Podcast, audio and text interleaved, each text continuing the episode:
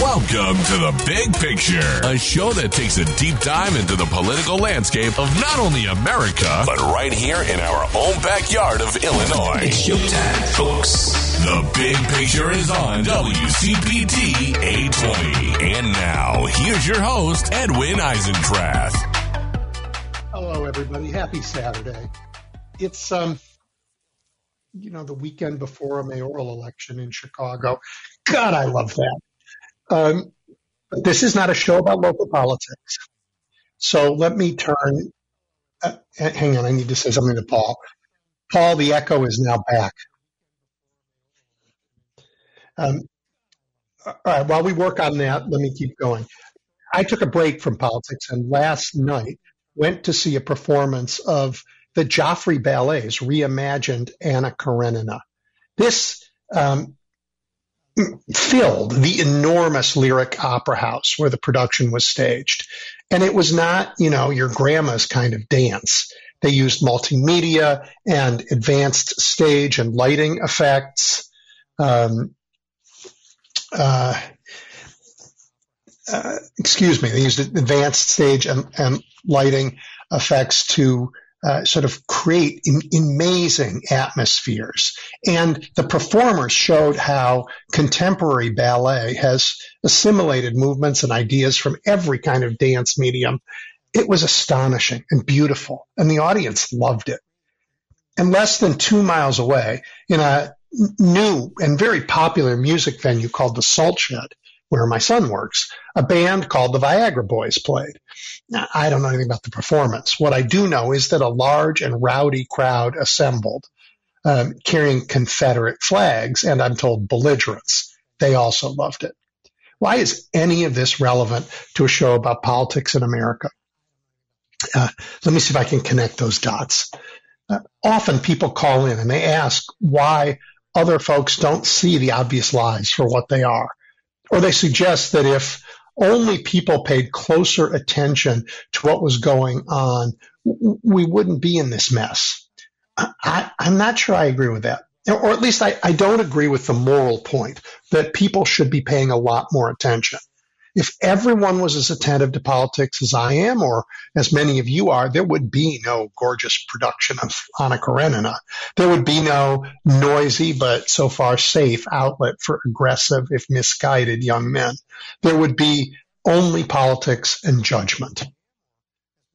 And look, the end of politics can either just be power, or maybe it could be well to establish justice, ensure domestic tranquility, provide for the common defense, promote the general welfare, and secure the blessings of liberty to ourselves and our posterity. You've heard that before, certainly. Um, uh, if it's the latter, as our founders had hoped, then the dynamic force to get us there is it's just not generated in our politics, but in our culture, and the politics follow. And if we better understood that point, we would be better defended. Look, Tucker Carlson is called a journalist, our mistake, because he has a TV show that appears on a network that pretends to be about news.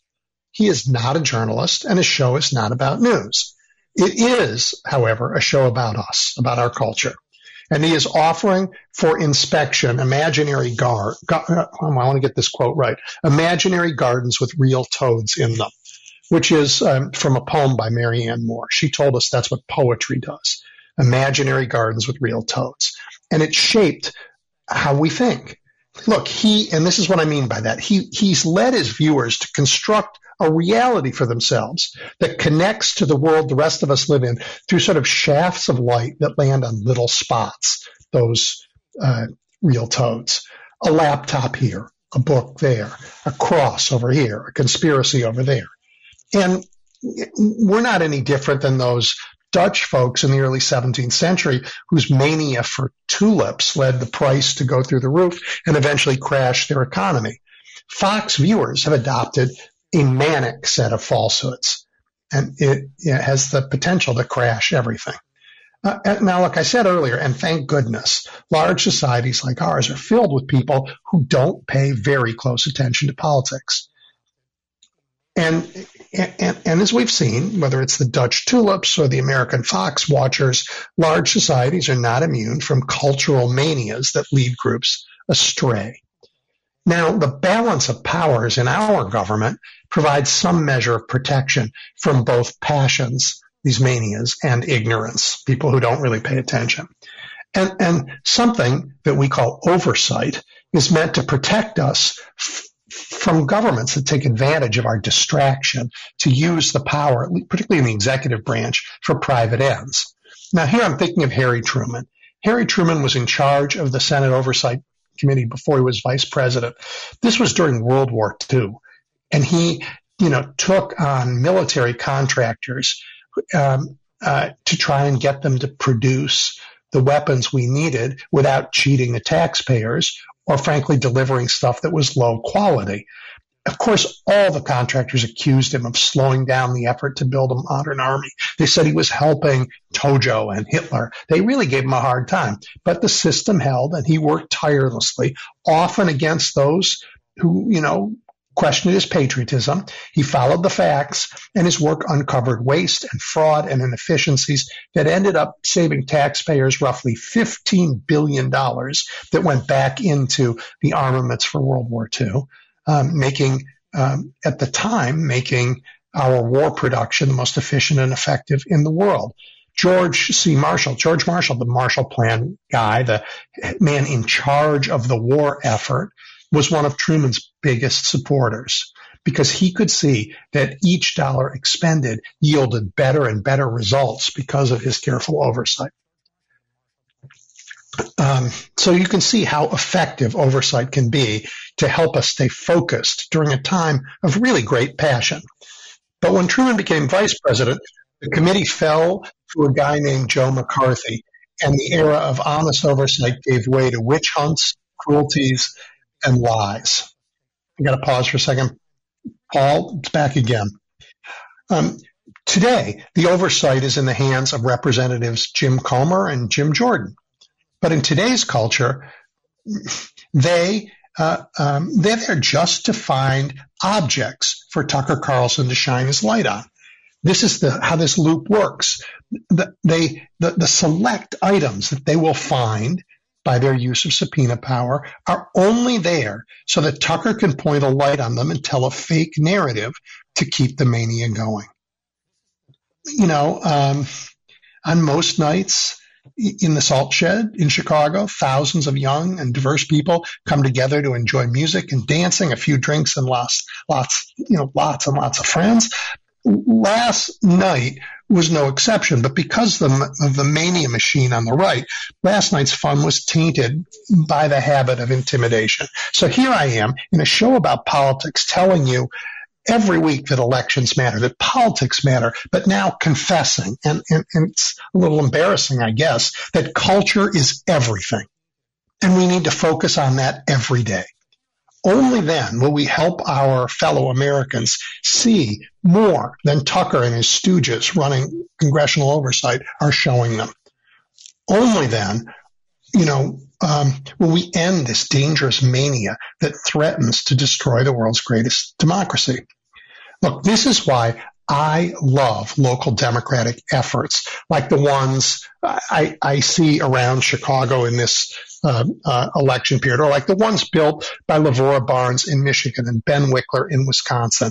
Yes, absolutely, they are about politics, but they're about more by giving people on ramps to organized action that seeks to get people to work together to improve the conditions in one community after another. They're building a resilient, small d democratic culture. And that is the kind of culture that will be strong enough, strong enough to resist that spotlight of atrocities that comes on Fox News every night and creates this mania amongst most of our citizens, or not, not most, thank God, not most, many of our citizens, and certainly most of the Republican caucus these days. Poor things. Anyway, uh, in part because of all of what I just said, I am thrilled that Ben Wickler is going to join us uh, this morning. And um, uh, we're going to take a quick break because it's commercial time and I have to fix this uh, echo, and then we're going to be on with Ben. So stay with us.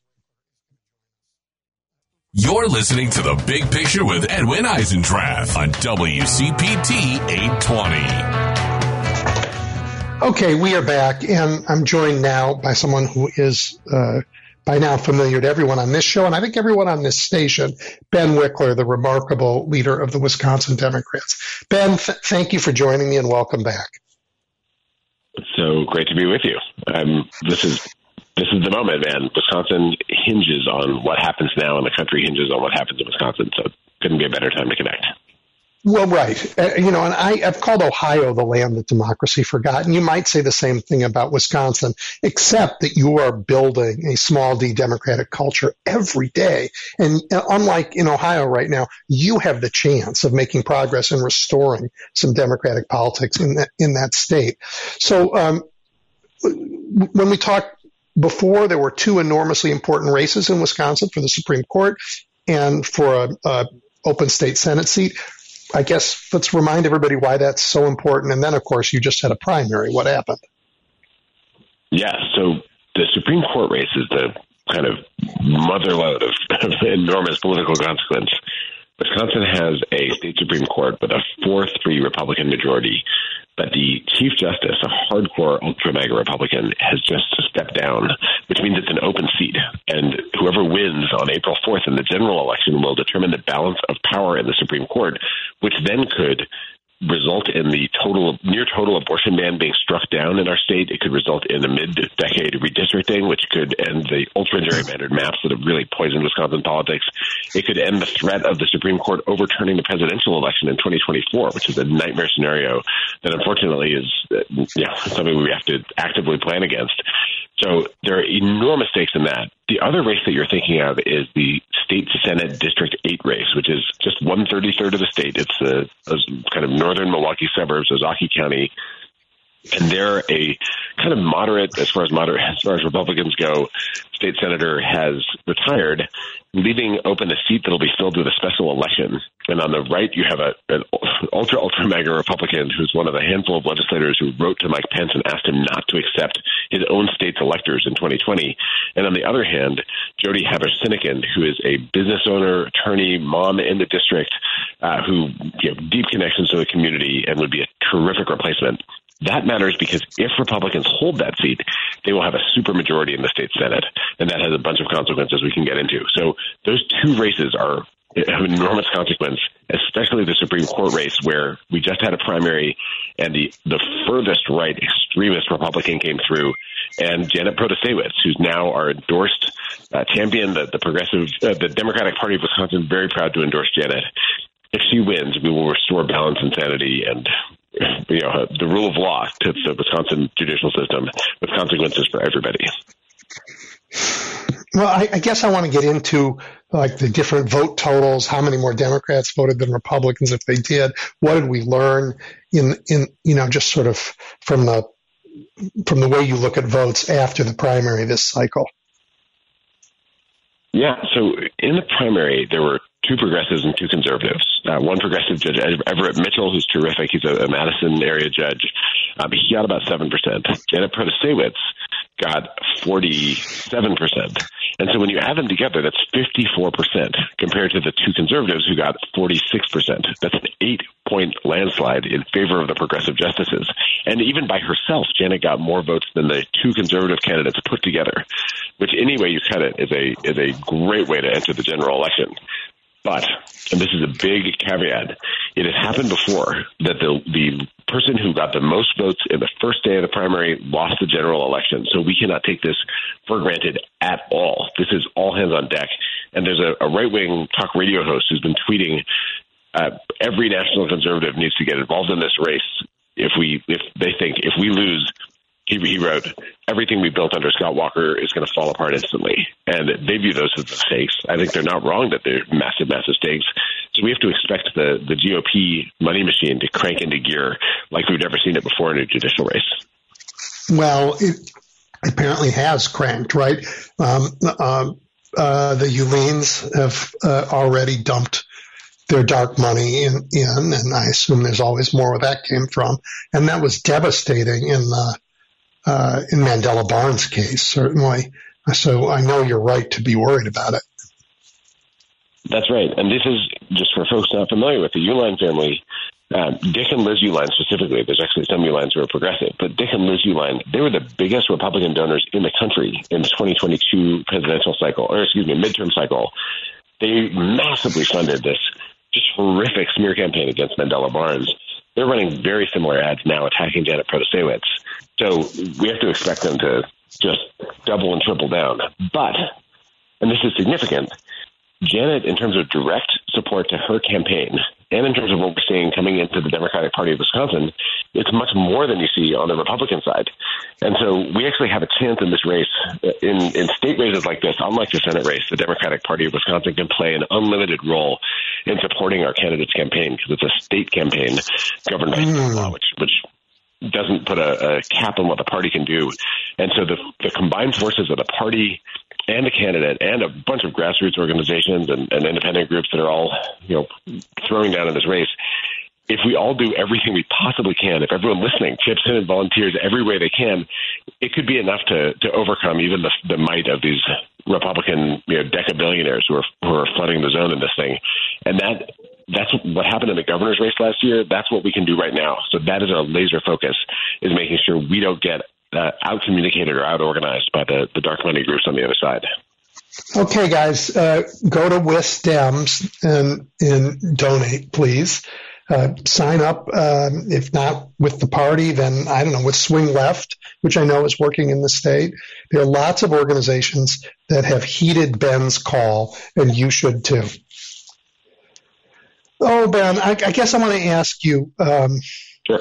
Just a, a, different kind of question for a minute. We've been talking on the radio for you and I for more than a year. Um, it, I, we've never met in person, but we've had these conversations. You've carried the weight of the the knife's edge of the fight to hold the democracy because Wisconsin's got this weird sort of, you know, position is, is a keystone. If it falls, the whole thing crumbles. So, so I mean, how, how are you holding up?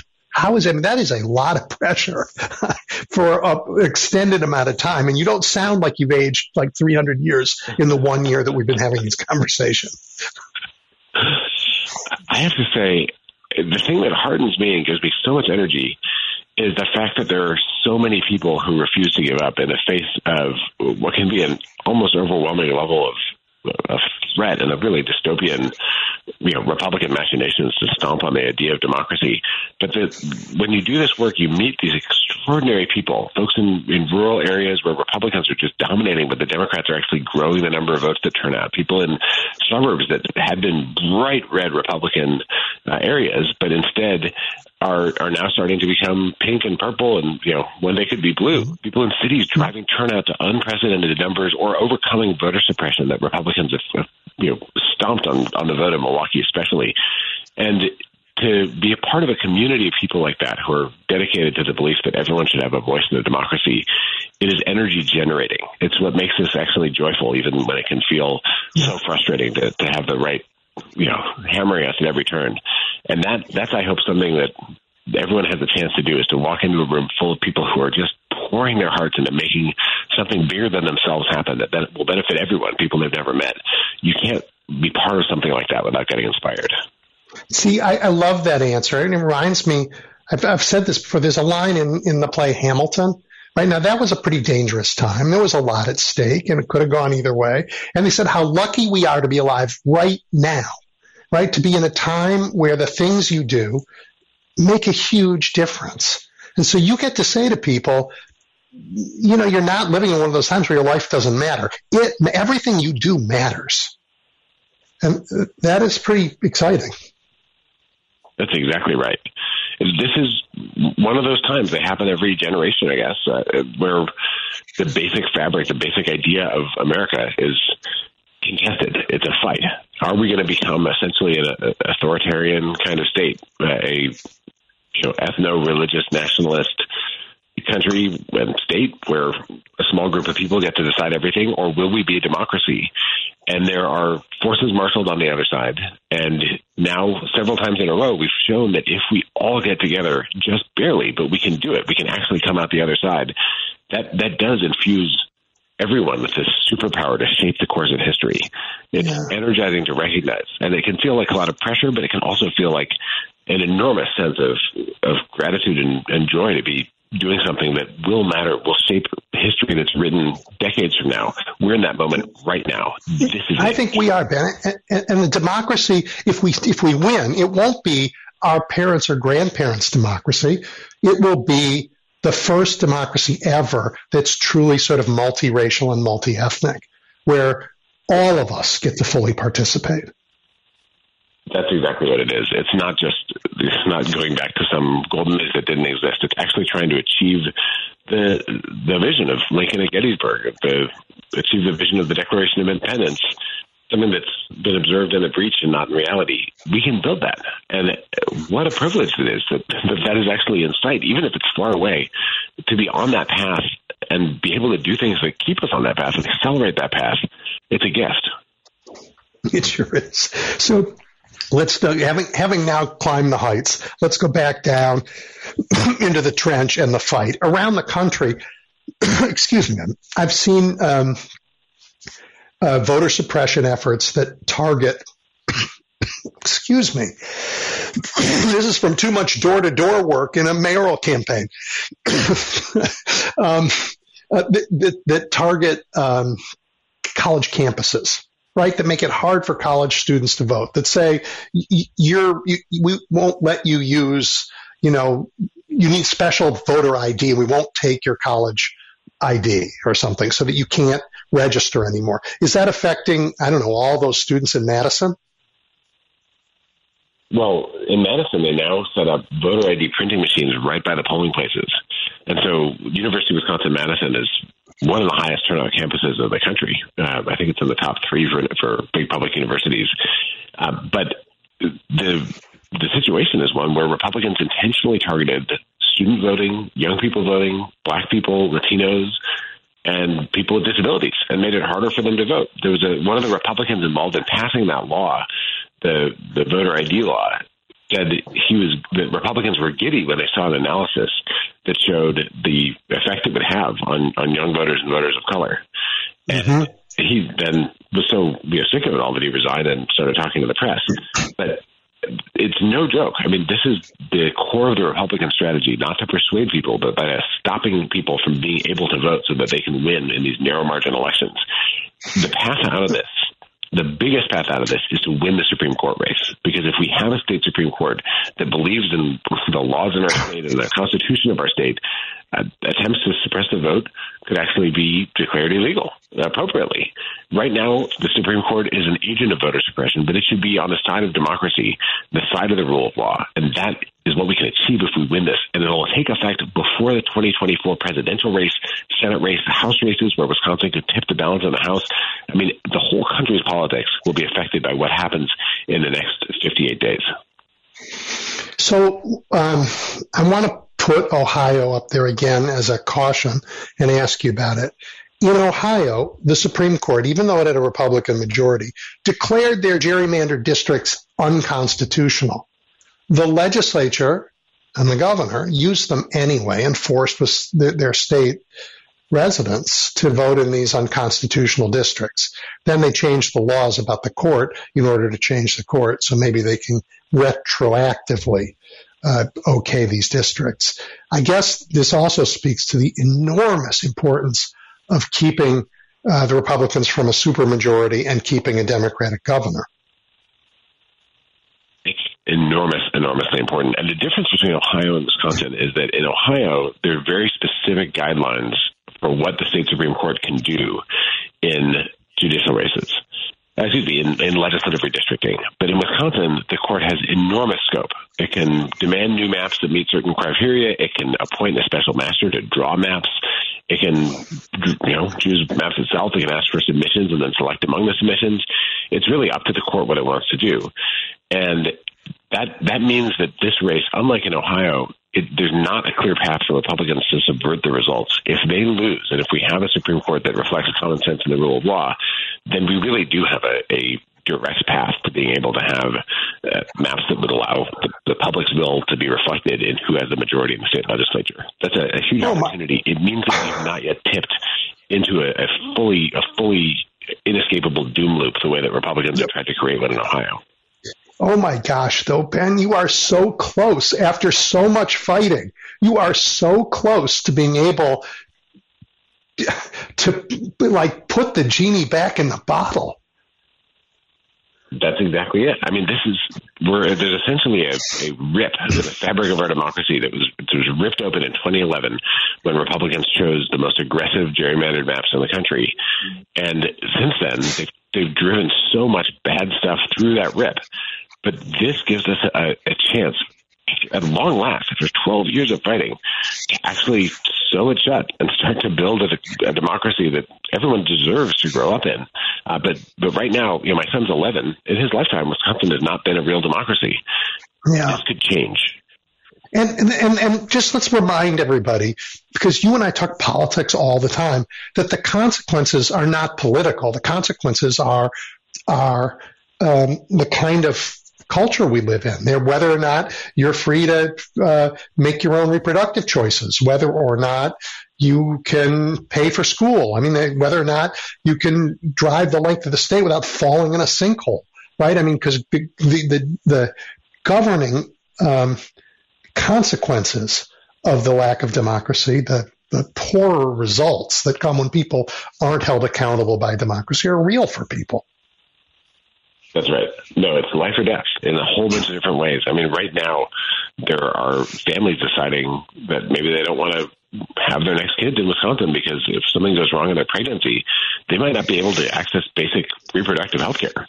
Uh, there are the OBGYN clinics that are shutting down because doctors are terrified to practice in a state where they could be prosecuted. If someone has an ectopic mm-hmm. pregnancy, the standard of care is the term for it is abortion, and Wisconsin's operating under a law passed in 1849 before the advent of modern medicine. I mean, it's not. It, it doesn't make any sense. This is going back 173 years, 174 years now. Um, so this is very personal and very real for people. And I could go through a list of a hundred other ways it affects people's lives. But maybe for that reason, we have seen an, a level of engagement that's blown us away. The primary turnout on February 21st, it beat the previous record for February primary turnout by 34%. It's a jump of a third in terms of the number of, of voters that turned out. We don't know what the number is going to be in, in the April 4th general election, but there are people coming out of the woodwork in a, in a race that normally would be kind of a snooze fest state Supreme Court race in April of an odd numbered year. I mean, that's no one's idea of the center of the political action. But at this moment, it's a whole different world. And going to bat, when you tell someone about it, they become a committed voter. It means the returns to every hour organizing are higher now than I've ever seen. I'm really happy to hear that. Can I ask you a quirky question about February and April elections? I know that in Chicago, we have our mayoral primaries in February because the old democratic machine, also uh, uh, a practitioner of voter suppression, knew that the weather would be so terrible the only people who voted were the ones whose jobs depended on it, the patronage workers. It, why are your elections in February and April? I know why ours are. So ours are sort of similar to that. It was actually the idea originally was the the Democratic and Republican parties saw that socialists were taking power in in Milwaukee, and so they wanted to schedule the elections to happen at a time when the um, you know, separate from the, the fall elections or wouldn't spill over, and it removed party labels so people couldn't see who the socialist was. So our elections in the spring are nonpartisan rather than being partisan. And you know, the kind of the gloss on it was that they were trying to break up the power of big city machines. But of course, as you say, if only the people, the only people who vote are the people for whom they're really paying attention and the stakes are very direct, it actually limits democracy and you know can mean yeah. that a well-funded machine to have a bigger impact. It's a kind of yeah. ridiculous system, and it's been this way for more than a century in Wisconsin because of that. Yeah, I hear too. I mean, pe- people who don't live in the upper Midwest don't really understand when we say our elections are in February what that means and how how committed voters have to be to. I mean, I know we've made it easier to vote over several days, but it's still not a walk in the park sometimes. No, no, this is, uh, I mean, it's, these elections in Wisconsin have become so high stakes that they're now contested really just like the fall elections. The grassroots and independent groups, the you know the way the Uihlein money is playing, the the role of the parties is really significant. It's just it does a disservice to voters to not be able to see on the ballot a, a shorthand for what the values of the of the candidates are, and the yep. candidates are pretty clear. I mean, the Republican candidate, Dan Kelly, in this race was literally cashing checks from the Republican Party while he was a candidate until December of 2022. So it's kind of laughable now that these are pretty clear. Yeah, it's pretty clear. Yeah. Um, I, I, I wonder your thoughts about this topic. I found that um, shows like mine are about national politics as they play out in particular places as in where you are. But so many people now are, are paying less attention to local politics. I find this in the mayor's race in Chicago. They get their news, you know, from cable news that focuses on the national battle between Democrats and Republicans, between uh, pro-democracy and anti-democracy forces, and and there's something lost when people try and find out about local candidates. It's harder to get local candidates through and tell the story here. Are you finding that in Wisconsin? The collapse of local news massive layoffs. I mean, Gannett newspapers, which owns a ton of newspapers in Wisconsin, eliminated 20% of their journalism jobs last year alone. Mm-hmm. It's mm-hmm. been a tragedy for, for voters getting information. And it, in a, I mean, it means that folks like me at the Democratic Party independent special interest funded groups uh, on the on the right, like these like the Uihleins and others, they play actually a bigger role in, in becoming sources of news and information for people. Uh, we have a big email list. We ask people to donate, ask people to volunteer, but I wound up hearing from people that they often get political news from those political emails that they get. Well, if you've ever looked at Republican political emails, they are full of lies. I mean, it's a, it's an alarming state of affairs. It creates this alternate universe that people inhabit where up is down and left is right. So there, there really is a civic cost to the, the hollowing out of news and the nationalization of news. Um, that's one reason why I've sought to you know, make sure that the national media cover this as well, because a lot of people in the Wisconsin will find out about it from watching cable news or, or looking at national news websites. Yeah, I mean, it, it's it, really important for news organizations, even if they focus on national news, to understand that national news plays out in specific places and tell those stories. It really does. And I'm grateful that you're keying into this race or your listeners and you know, your listeners in Wisconsin, but frankly also in Chicago, if you think that your neighboring state should be a democracy, come on up to Wisconsin and knock on doors. We will put you to work. You'll be talking to Democrats who want to vote for someone who lines up with their values and just need to find out who that person is. Uh, this is a, a great moment to, to help your neighbors to the north. And look, we're going to have a mayoral primary Tuesday in this big city, and a good chunk of you who are listening are not going to have your candidate into the next round. Um, if you uh, decide that you've had it with Chicago for a moment, take that trip, get up there and help. Um, really, really so important. Um, Amen. Ben, um, I don't want to look ahead yet to the a cycle after this, um, but I can't help it. Just tell us, Tammy Baldwin is up. yes. Excuse me. So Tammy Baldwin is up in 2024. That is a critical must-win Senate race if we're going to hold the majority, and also because she's such a fantastic public servant. We'll of course be ground zero in the presidential race. So you can, I mean, you can see the Republicans. They've announced their national conventions in Milwaukee. Their first debate will be in Wisconsin in the presidential primary. They're just making Wisconsin priorities one, two, and three. Uh, we'll also be fighting because if we, especially if we win the Supreme Court race, then uh, lawsuits that argue that our legislative maps are unconstitutional will get a fair shake. So we could have redistricting, and that could lead to two House seats being, uh, you know, ripe for potentially being flipped. Wisconsin is a 50-50 state with a six-eight, excuse me, six-two Republican delegation. Six out of eight congressional seats are in Republican yeah. hands. So we might be fighting for the House majority, the Senate majority, the White House, and dozens of state legislative seats. It could become competitive if we had maps that actually prized democracy instead of locking in Republican power. This is going to be a massive election cycle. Yeah, all, all of those fights while you're fighting for democracy itself, and even in some cases the rule of law. It's a, it's a, and I'm I'm grateful. I know that you um, are time um, uh, limited today. I'm so grateful that you spend the time with us. Uh, keep the people who are listening to this show and online informed about the enormous importance of the battle that you're fighting in Wisconsin, but also the enormous joy of joining in and fighting it with you. Well, the the folks who are pouring their blood, sweat, and tears into this thing. People who've been organizing for fair maps ever since 2011. People in unions who formerly were in unions. Teachers who've seen their their livelihood dismissed and, and treated with disdain and contempt by Scott Walker and the Republicans. There's so many people for whom this is so personal, as well as you know any you know, women and anyone who loves someone who can have a child. I mean, the, the the list goes on and on. This is the moment. This is, we've been on defense for years in Wisconsin. Now we're on offense. We could flip the majority in the court. We could actually open the path to real change, eh, not just blocking what Republicans are trying to do, the terrible things they're trying to pass, but actually opening the door to, to becoming a democracy. What an extraordinary moment extraordinary moment and extraordinary moments bring out extraordinary people as um, anybody who's listened to you can tell it's really um, i think the whole country owes you a debt. I've said it before but i think we all owe you a debt. Hang in there. You're you're much too kind and the debt is owed to people knocking on doors in every corner of the state this weekend. Uh, but thank you so yep. much. I'm grateful for the yep. chance to join you and thanks to, thanks to all your listeners for tuning into this.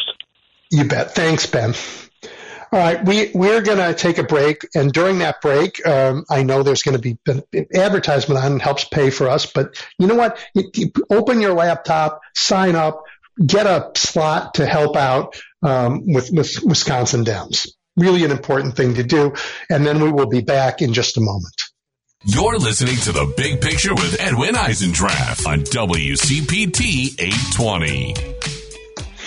Okay, so. Um, Ben is remarkable. The fight in Wisconsin is uh, epic and important and reached the point where we can see over the edge, where after a decade, a decade of being um, on retreat, democracy going backwards, um, we, have crawled our way back and are uh, uh, and have a chance, a chance with your help to um, really restore something important to America. So um, please do help, please. Right, let me return to something that uh, I was talking about in the beginning, namely oversight.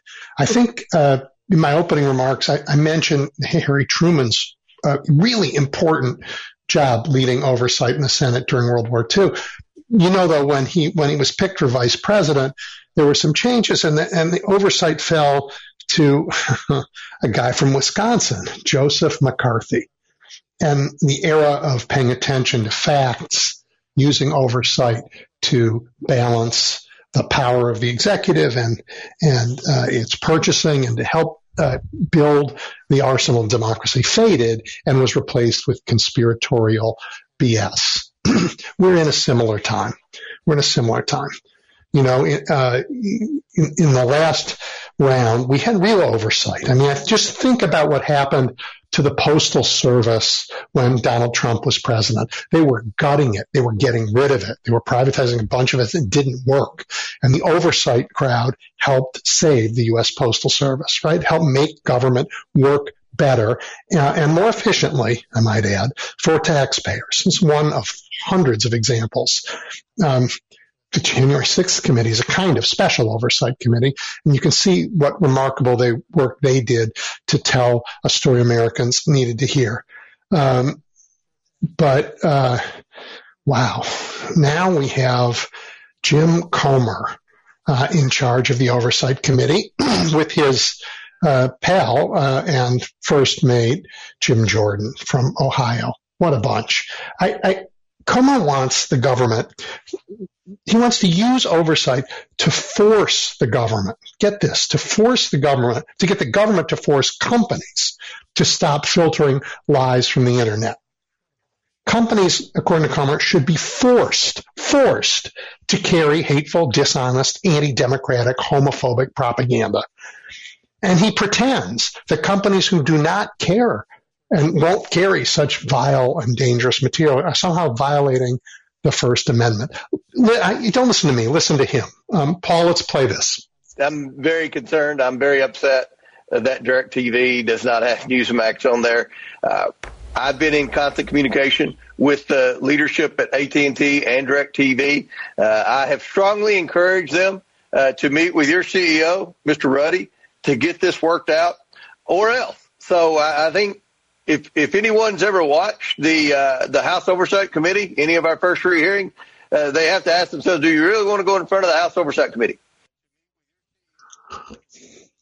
Can you imagine? He's saying to Newsmax, a reporter on Newsmax, absolute propaganda nonsense, that um, they're not being carried by DirecTV. So he's going to force this company, force this company to carry uh, this hateful speech. They don't have to do it, right? And and and he's claiming wrapping himself in things that you and I care about, the First Amendment. Really, what does this have to do with the First Amendment? The First Amendment, uh, as you know, says the government shall make no law to abridge, you know, free speech. That's not the same thing as saying the government shall force private entities to carry speech they find distasteful I mean, I suppose if you can carry a private entity, force a company to do it. Can you force individuals to do it? Am I going to have to open my mouth and and say things that I think are abhorrent because my neighbor says them and it's my job to repeat them? Otherwise, I'm somehow violating his First Amendment. It makes no sense. They're using government and calling it oversight, but what they're really doing is using government to force a hateful agenda on America and wrapping themselves up in the First Amendment. And this is hardly all. Uh, James Comer and Jim Jordan, they are pushing American culture to the breaking point. And this, of course, is their goal, right? Because while they're dividing people and pushing them into crazy places, Democrats, as you know, and we've talked about this, are doing the hard work of governing right? They're getting things done and making our lives better. And whether that is on big issues that most of you care about, like reproductive choice or marriage equality um, or voting rights, they're also doing it, you know, where the rubber meets the road, like in infrastructure and in um, strengthening the institutions of democracy and in uh, public education. All wherever you look, there's a governing agenda, and that um, and that, that's a real thing, right? But the Republicans don't have that. So what do they want in its place? They want chaos. They want people to be focused on their anxieties and their um, fears. And we've talked again so many times about this. If we get things done, if we work hard up against that, we make people's lives better, we begin to drain that swamp. If you build the kinds of community that you heard that Ben is building to do political work, sure, but building these communities of practice in Wisconsin that drains that bile. It makes people excited about being part of their communities. All of this builds a healthier and stronger America.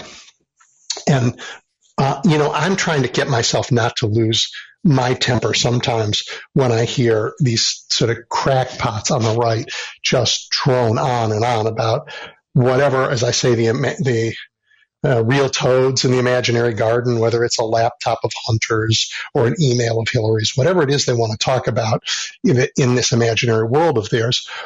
Um, I, I want to not lose my temper with them. I want to change the subject and say, okay, great. What's your vision for America? How are we going to get there? Right? Um, how should we think? How do you think about our country? And you know, they may say uh, um, they, they, may be forced into the consequences of their of their behavior and say, "Whoa, well, I'm just for a you know white American. Everybody else should leave." I actually don't think most people think that. I think some do, but I don't think most do. I think they don't know the consequences uh, of their own decision making because they've been so ginned up by the rhetoric about these little one-off things that they keep getting pointed at and haven't had time to see the big picture. So we should force them out of that hole. We should remind ourselves, ourselves, right, that our culture and our politics are not divisible. And if you haven't guessed yet, that's been the theme of this whole show. In America, we fight hard our political battles. We do. And I do but they're tied to the they're tied to who we are and the culture of who we are. And look, we campaign on issues, and Democrats do it more than than Republicans ever did. We pick the set of issues we want to talk about, but everybody knows that when you get elected, something could happen that has nothing that you never anticipated. I'm thinking of all those people who were elected before COVID. They had no idea COVID was coming. The ones who were successful. Um, um, you know, understood this was about our culture and about who we are um, as well as about science and, and how to deal with public health, right? We have to, we have to always pay attention to American culture. That's why I started by talking about, you know, going to the ballet or going to a concert at, at this new music venue in Chicago, because really, truly, how people come together, what they do together, how they think about each other and the society they're in, our politics always follows, always follows, and always reflects who we are. And here's the thing sometimes we change who we think we are, right? Sometimes it takes a long time to get there. Sometimes it happens almost in an instant. When Lincoln stood at Gettysburg, he talked about America in a new way. Now, this horrible war, the Civil War, had prepared the country for it killed the old way, and they didn't know what the new way was. He gave it a voice, he gave it an image, he gave it an idea of why we were a country, right? We're in a similar time. We're not in a civil war, but the old ideas, they don't hold anymore. And culturally, they don't hold. That's why a big chunk of America is insane to say, well, we have to go back to some imagined way, right? But in 1967, which is, you know, admittedly not yesterday, but it's it's within the lifespan of most Americans. If you were black in America, you could not legally vote in a presidential election in many states. Right? That only happened 1968 was the first time that happened. So the changes that we're making um, have taken a long time, and we are on the verge, as you heard in uh, uh in uh, Wisconsin, of pushing back the attempts to stop us from becoming this multiracial culture, this multiracial democracy that we are, that by numbers is what we are becoming. Um, and I think it's a beautiful thing. We could be the first real multiracial, real democracy the world has ever had and stable, but we have to fight this rear guard, retrograde nonsense, nonsense that we get every time, right? And the, nonsense is, as I said, coming from the House Republicans whose goal it is to find, I mean, it's a really interesting ecosystem to find bits and pieces that then the communicators and, and Fox Cable, you know, the Tucker and gangs can weave into a fiction that's compelling for Americans. That's, after all, why uh, the right wing demanded and uh, Speaker McCarthy caved and gave Tucker all the footage of January 6th.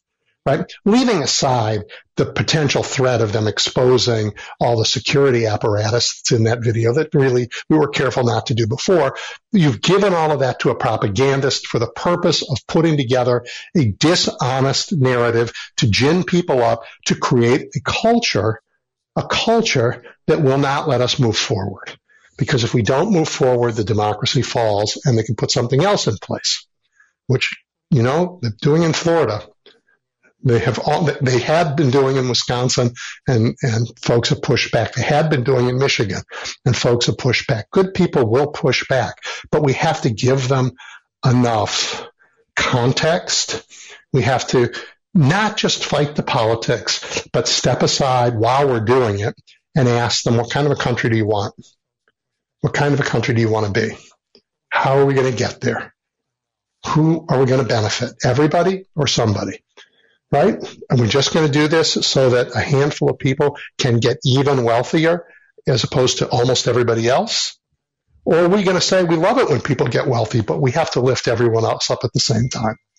These are really interesting questions about our culture. If we ask them correctly, we're going to take some of the venom off of uh, uh out of the right. Okay, I have now um, uh, rambled a little bit, but I thought it was important to get that off my chest. We're going to take a break for the news, and when we come back, the remarkable Mark Maxwell will join us. Stay tuned.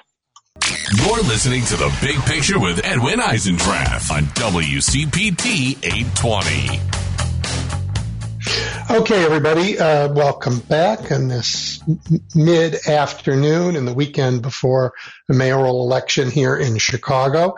I'm joined by Mark Maxwell, who is you know, you guys know him, but he's quickly becoming like the go-to reporter for anyone around the country who wants to understand politics in the Midwest. He currently hangs his hat at KSDK in St. Louis. Uh, Mark, welcome back. Hi, Edwin. Uh, thanks for having me. Always good to be with you. I, I know you have your teeth in, in a fabulous story, and I want to get to that in a second. But before we do that, you are you just you're such a smart and careful observer of politics that I want to um, I, I kind of want to ask you. Um, I'm seeing here in Chicago's mayor's race where we do have good journalism. I mean, journalism around the country, local journalism has collapsed, but there's still very good local journalism in Chicago, and yet I, this is a different kind of mayor's race than I'm used to with people not being able to decide late into a race. And maybe it's because the candidates don't have as much money as the former candidates did in previous races. But I also think the nationalization of news has meant that people know less about what's going on in their local communities. Um, and that has the, the, I have some warning signs flashing for me in that. And I'm wondering if you see that in St. Louis where I know that you have good reporting, and what you think about that. Well, that's a that's a really interesting question before the FCC. That's an interesting question before Congress. Uh, there's there's a lot of interest in localism in news and the consolidation of the you know we'll call them big media. I, would draw a big sharp line between big media corporations and big tech, which are direct competitors often. Sometimes they uh, big tech you know boosts content or boost viewership toward big media, but by and large, big tech has been a disruptor. Um, but to, to answer your question, yes, there's there's increasing interest in big media companies stacking up all their chips in one direction and saying, let's go top down, um, let's go DC outward to the Midwest and feed our news from Congress to uh, to St. Louis or to you know pick your spot. I'll, give you an example. We might have discussed this once before. But uh, people have sometimes asked me, hey, why don't you go to D.C. And, and cover politics from there? And I always point to this one picture. I think it was from Politico back during the Build Back Better debate. And some photographer had gotten a bird's eye view vantage point over this large patio, this walking space between two of the federal buildings near Capitol Hill. And everybody in the country was wondering, will Joe Manchin vote thumbs up or thumbs down? And so you could see from this bird's eye view this massive gathering of like a hundred reporters with their microphones and their cameras and their TV cameras all circling this one senator from a coal state wondering how's he going to vote. And to me, that picture just really encapsulated sort of the, the priorities of media. We, we, every, every one of those reporters has a hometown where news, important news, is overlooked, underreported, and yet everybody's staring to D.C. to see are they going to save us? Are they going to bail us out? Um, and yeah, that I mean, if politics is supposed to be local, and, and these days it's increasingly national, uh, then we need local reporting, and that's that's a big part of it. And I, it's a public policy question. It's tough for I think members of Congress to tackle. It's tough for regulators to tackle. Um, but so far, without anybody tackling it, the markets have kind of just done their thing, and uh, we've seen how that's shaken out. Yeah, I I and where we do, even here, we have good local reporting, but people's attention has moved.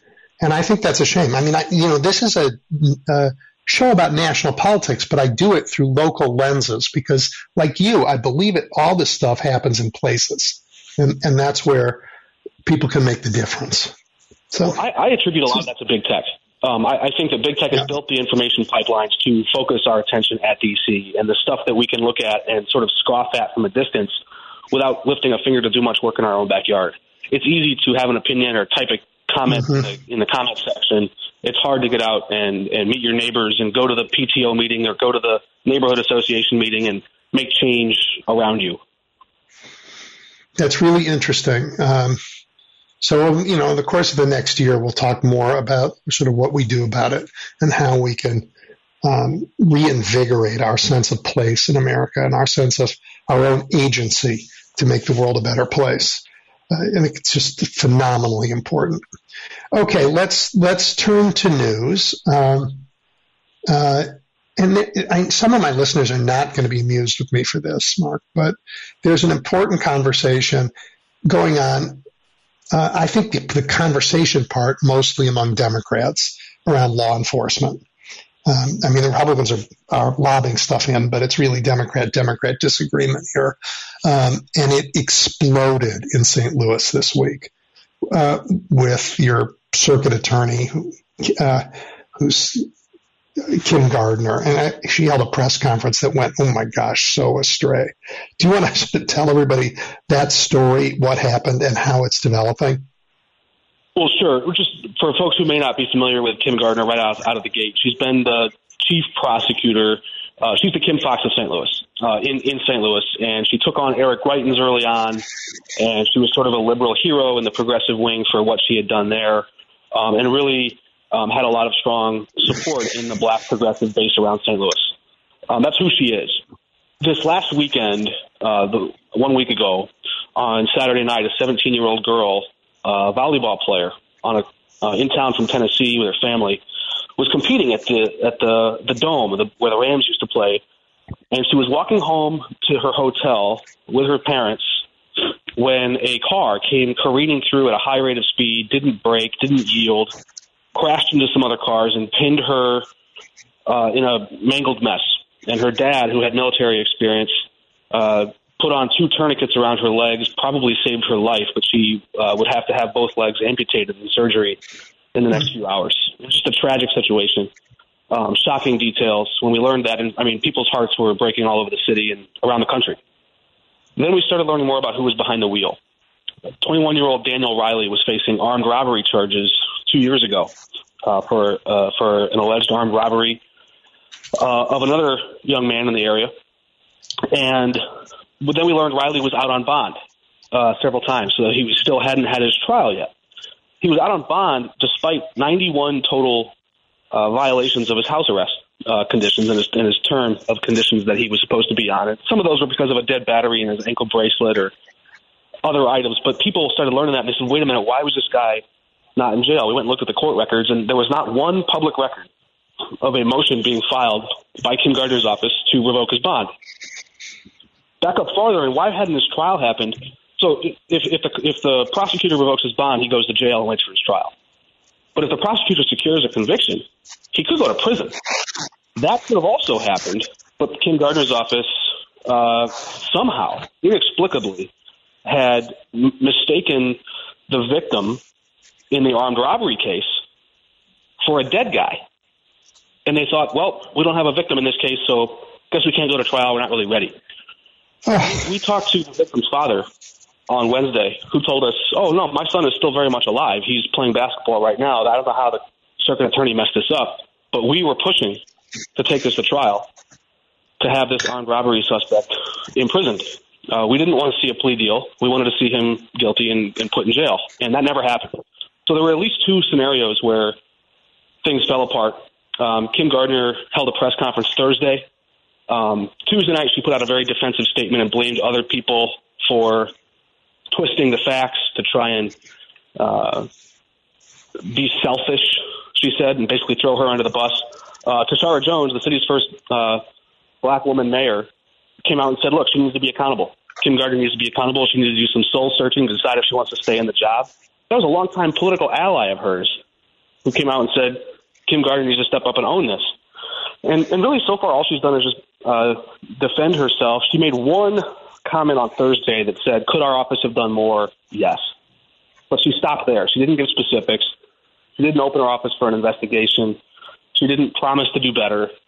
She didn't point out who was accountable. And, and so I think a lot of progressives who've already felt sort of under the microscope for this sort of soft on crime narrative felt a lot of that uh, simmering tension just bubble up and boil over this week into really an outrage. Um, and, and you're right, Republicans are playing politics in some of it, um, and they're also calling for accountability. Missouri's brand new attorney general, a Republican appointed by the governor, uh, came in and tried to kick Kim Gardner out of office. He started a legal proceeding that's really quite rare. Um, yeah. Could ultimately go to the Supreme Court and decide if she stays in the job or not. Yeah, I sort of feel like the Republicans, though, are a, um, an audience, if you will. I certainly felt like a Shakespearean audience. They get to boo and participate and throw things. But this is a fight um, that Democrats are having. Uh, you know, I know Republicans like to think all Democrats are like Kim Gardner, but in fact, Democrats are having a, a really interesting debate amongst themselves about how, you know, how to, where and how to draw the lines to do fair and honest um, and effective uh, uh, public safety work. It's an interesting debate. Right, right. And, and for example, um, some of the rhetoric starts to confuse things, and we, we see that in politics everywhere. But Cori Bush, uh, Congresswoman Cori Bush, a progressive from the far left in Congress who represents the first district of Missouri, much of St. Louis, uh, if not all of it, uh, she came out and said, look, there's failures everywhere in the criminal justice system.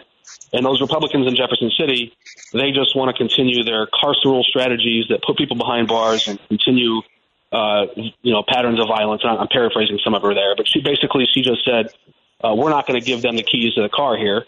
Um, and she gave a little bit of political cover to Kim Gardner, but she also said, look, I mean, people need to be accountable here. This was a tragedy, and there are other tragedies like it. And and I think that's that sort of strikes the the the, the heart of the, the matter, right? Is that you don't have to believe that mass incarceration works to also believe that victims of violence deserve swift justice.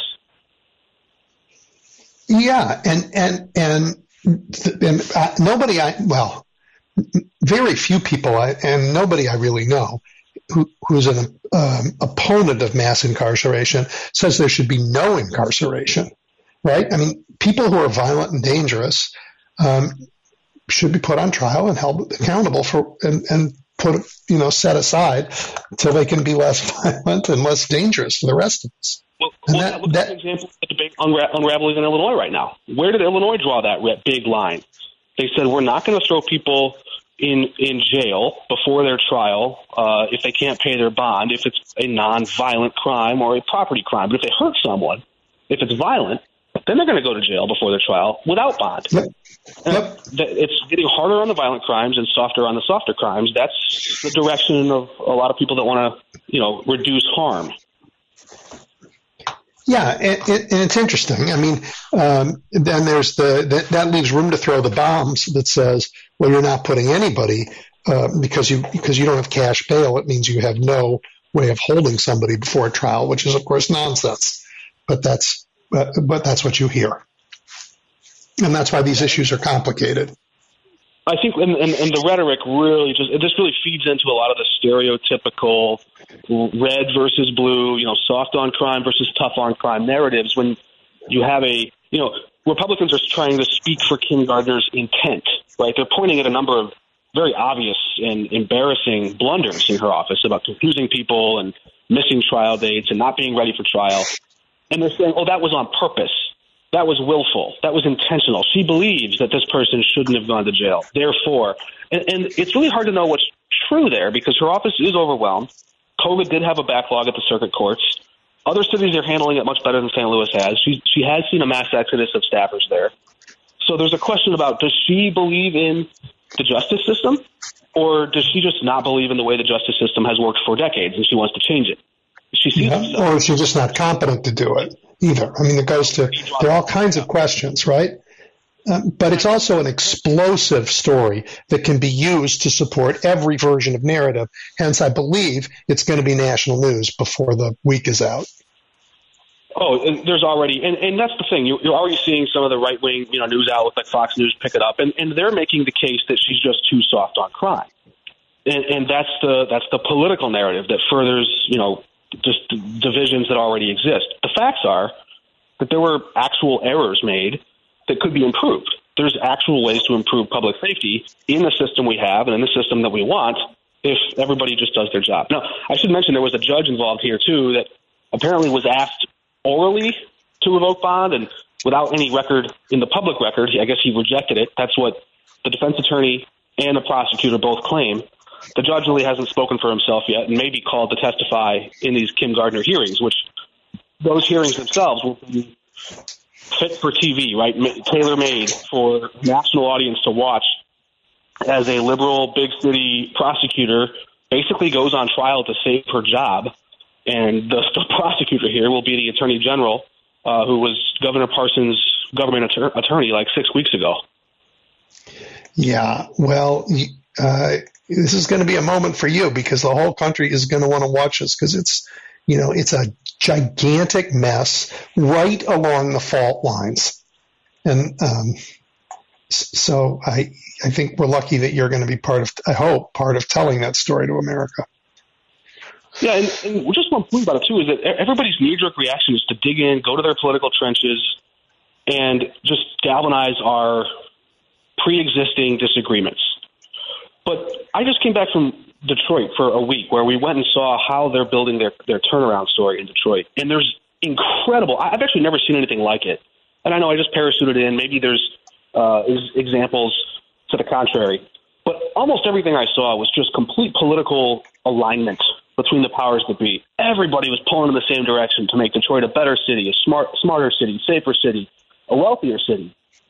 And I, I was blown away. I've heard I've heard talking points from politicians for so long about uh, well, let's have collaboration. Everybody deserves a seat at the table, and all these tired talking points that we all just kind of roll our eyes at in the speech. Well, in Detroit, they're actually doing it, and, and nobody seems to be staking out their own turf and fighting for their own self-preservation. Everybody seems to agree, hey, this city is worth saving. We got to do something about it. And when you have that, you can actually see real results. I think that's the missed opportunity here in St. Louis is that instead of trying to get everybody on board and saying, all right, you know what, we screwed this one up bad and we feel terrible about it, there does seem to be that knee jerk, let's dig in and just defend ourselves at all costs. And where's the public interest in that? Yeah, it's not. In, Detroit's a really interesting case, and maybe I should schedule time just to have a conversation about what's going on in Detroit. But one of the reasons I think that they have overcome some of the political side taking that happens everywhere else is that the private and philanthropic sectors have also decided to be partners and have made um, collaboration the, um, uh, the the cost of the. It's like if you're if you're going to keep fighting the way you have, we're not going to come in with our money and our talent and our time and try and help. But if you set aside those fights, we're going to be at the table with you. So it is. It's it's both bipartisan, but it's also um, government and private sector. That's a really great point, and I think it was beyond just setting aside political squabbles. Um, so we talked to some of the folks who are behind Michigan Central, like the Grand, you know, the, the Union Station, basically of Detroit, yeah, where yeah. Ford is going to have a big investment there. And those those CEOs told us, well, we wanted to see the city take the steps first. We, we wanted to see the city do the small stuff, put up more streetlights, start arresting people that are committing violent crimes, just get a better close rate, get better surveillance, make the city like, take those first few steps that government is supposed to take, and then let well, then we'll feel like there's momentum, and then we'll buy in. So I think the, the, the philanthropic community is definitely making a huge difference in Detroit, but they were not as quick to, to jump in until they saw city leaders doing their part first. Yeah, uh, right. They, they, made it the price of admission, and and it, and it made a difference. Um, and I think you know what? I think there are a lot of there's an awful lot in the private sector in my beloved city of Chicago that has an eye on the mayor's race we're in the middle of to see um, what the next administration does and if they're serious about bringing people together to do the work the government needs to do. Um, and then, then, then they have a lot they can do as well. I can only watch from a distance and read some of the good reporting from the, the local journalists there, see some of it on Twitter. I mean, are people buying the Paul Vallas excuse that he uh, his Twitter account was hacked, and that that's the reason why he was liking some pretty controversial racist. I mean, did he ever announce I, account was hacked? I mean, was there ever a prior acknowledgement of this hack before all of a sudden it gets him in trouble? Uh, no. Um, and, I, I want to. I, I've made a promise to my listeners that I won't go into detail too much on the Chicago mayor's race because, Mark, I'm very involved in it with one of the candidates, um, and it's not Paul. So, right. So, I, I, I feel like I don't want to use this airtime to dump on him. But, but to answer your question, I, I did not know about that prior engagement. I just I see these things online. Right. I'm like, it's it's, it's incredulous. Right, but to, to answer your question, no, there was this. This was the new story. Yeah, uh, you you um, you have some observations that might tie a former governor of Illinois and a current governor of Florida. Talk about education a little bit because there's such that, that's also such a hot topic. Right. A lot of people are watching for Ron DeSantis, the governor of Florida, to possibly announce a, a run for the presidency. A lot of things seem to be pointing in that direction. He just made that big visit to Chicago a week or two ago. Um, but if you watch what he's doing in, in in Florida, he's using his post as governor to really censor academic freedom. And this is not hyperbole. Uh, you're not exaggerating. You look at the bill uh, that, that that Governor DeSantis is espousing there it would actually ban the use of any state expenditure or any state funds to explore issues of diversity, equity, and inclusion. It goes beyond that to other things like mentioning critical race theory in the hiring process or anything like that. But it's basically saying that academics can't get into diversity, equity, and inclusion. So it, it kind of raised a, a, a interesting scenario in my mind because one of the big money Republicans who really likes Ron DeSantis, who might very well support him, is former Governor Bruce Rauner. And that just struck a bell with me because I was thinking, wait a minute, isn't that the same governor who stirred up a chocolate uh, milkshake uh, or a, chocolate milk and toasted to diversity and said, "Yay, diversity tastes good." And he did this in 2018, right as he was in the heat of battle with J.B. Pritzker, and he was at the Hyatt hotels in Chicago and saying, "We've got to have more uh, hires uh, with people of color in big corporate job posts, and so this Hyatt executive stirred up chocolate syrup in a big uh, glass of milk and said, "You gotta, you can't let the people of color work at the bottom positions. You got to have them all through the whole company." And Bruce Rauner went along with it and raised this big glass and sipped it and said, "Diversity tastes good."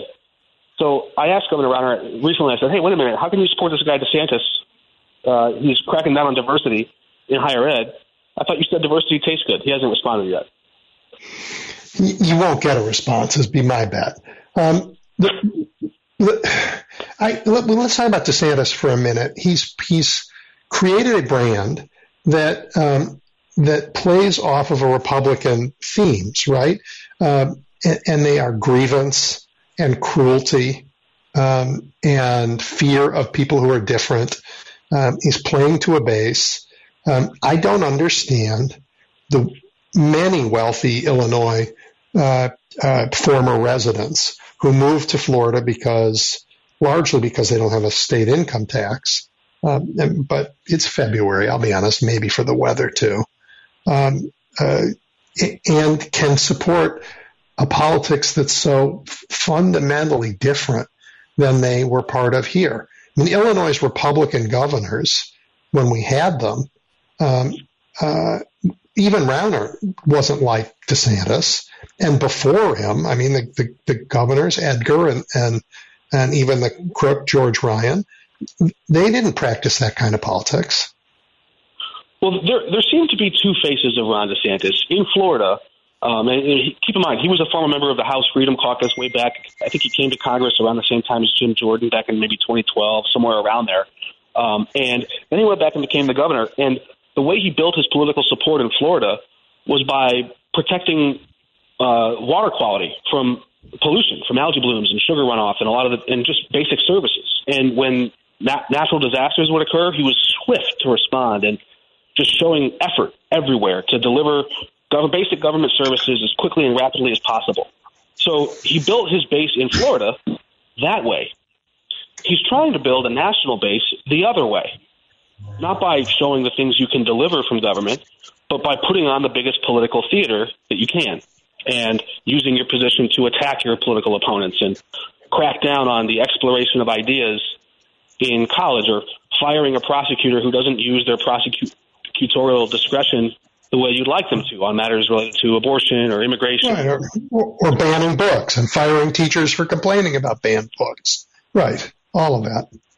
It's, it's, it shouldn't be political. And, and this this is one of those things where a lot of journalists want to tiptoe away from these ideas, but it's it's not a partisan position to point to the founding documents of this country and to point to prominent Republican presidents, Lincoln, Roosevelt, Eisenhower, who would have, even Reagan, who would have scoffed at these notions um, of, of, cracking down on academic freedom. Even Reagan might have uh, uh, uh, disagreed with some of those ideas, but he would have supported the idea to to, dis- to explore them and discuss them and debate them. Uh, here is a state-sponsored censorship of academic liberty, and that is not consistent with the conservative movement that I've, I've ever known. It's something totally new. And I think it's on reporters to point that out. Well, it's on reporters to, and, this is hard for all of, of you. I'm not a journalist, but you, every time there is state sanctioned censorship, um, the the people who are doing it are saying this is in furtherance of the First Amendment. This is in furtherance of people's right to free speech. It's, I don't know, you know, I don't want to say Orwellian. It's backwards. It makes no sense. Before you were on, I, I played a uh, James Comer clip where he's on Newsmax and he's telling the folks in Newsmax he's going to use the oversight committee to force um, DirecTV to carry Newsmax, and that's a First Amendment issue. Really? Really? Like no, some, you know, like they got to carry speech they find hateful, and you're ordering them to do it.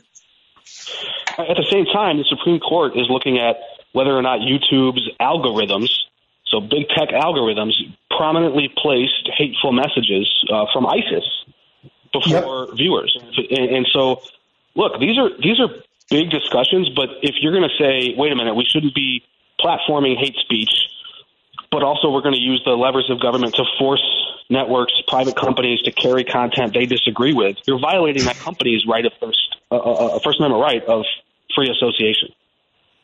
In every way. Yeah, it's crazy.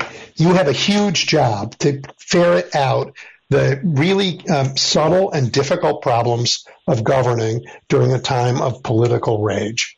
That's not easy, Mark. I, I, I got to say, it's not easy.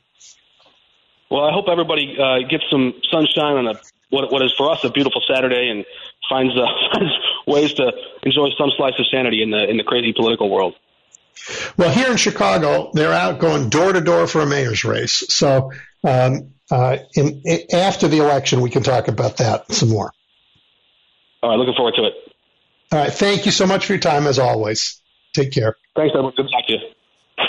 All right, everybody, that was uh, Mark Maxwell, as as you know, a really smart uh, and thoughtful reporter from KSDK in St. Louis, covers Illinois, Missouri, and, and some national issues. We're going to take a break, and then when we come back, I'm going to focus even more on education with you. Stay tuned.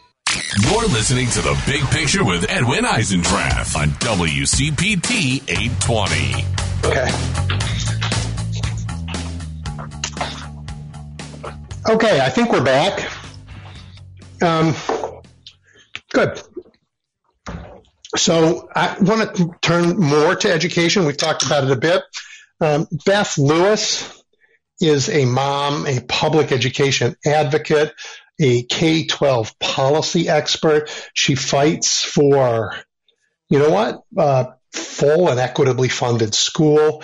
Uh, in Arizona, right, which is where she's from. She's taking up this fight in Arizona, and she directs something called Save Our Kids Arizona.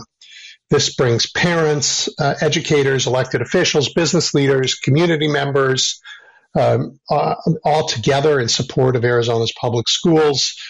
Uh, you know, with the crazy thought that you know strengthening public schools and building community around them is actually good for the state.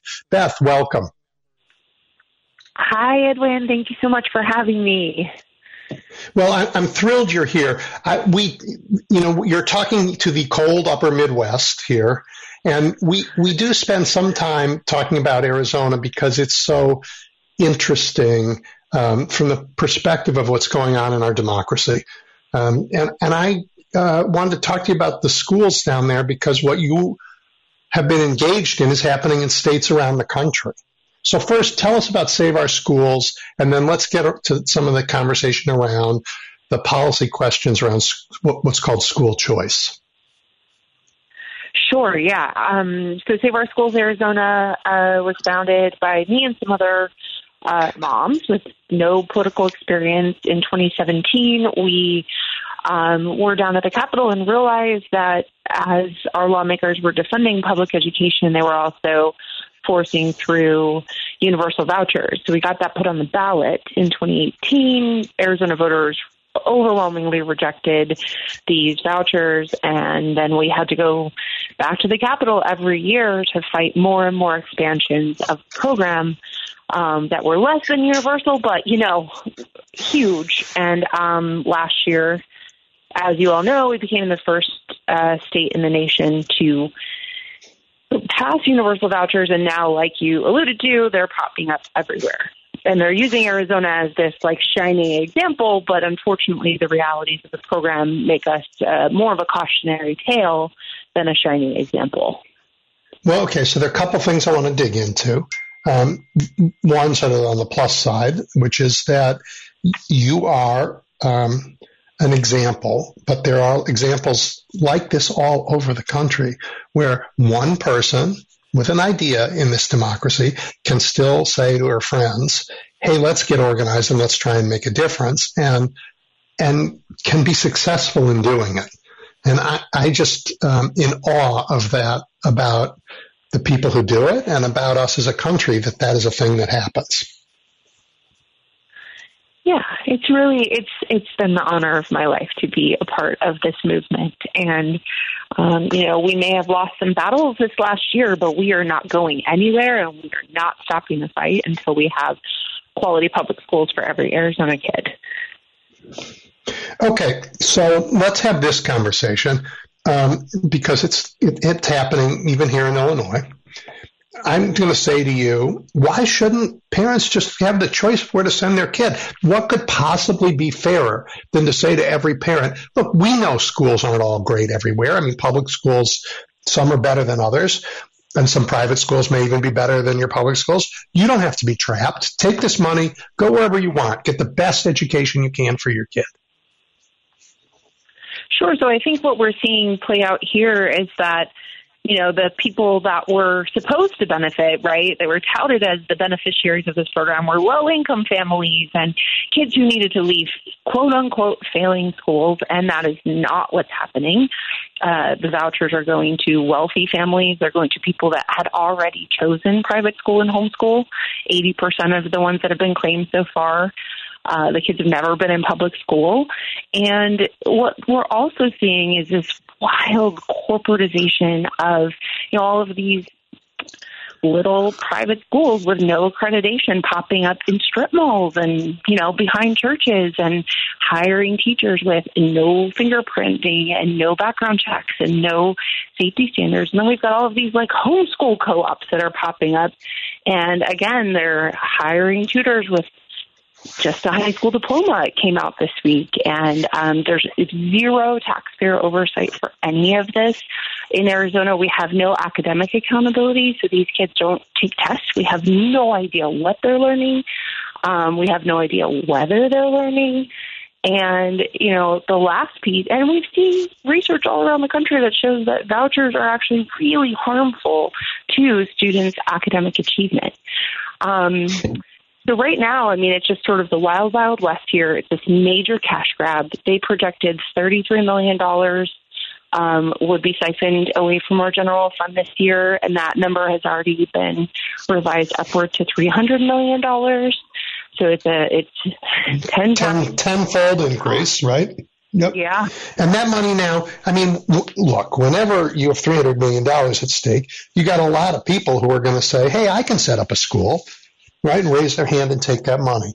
We saw this in Ohio. Um, and it's one of the biggest scandals they've ever had. A guy uh, created a company in a bar on a napkin, made the waitress the CEO, and they became a big charter school company that took a bunch of state money before, uh, and everybody ended up indicted.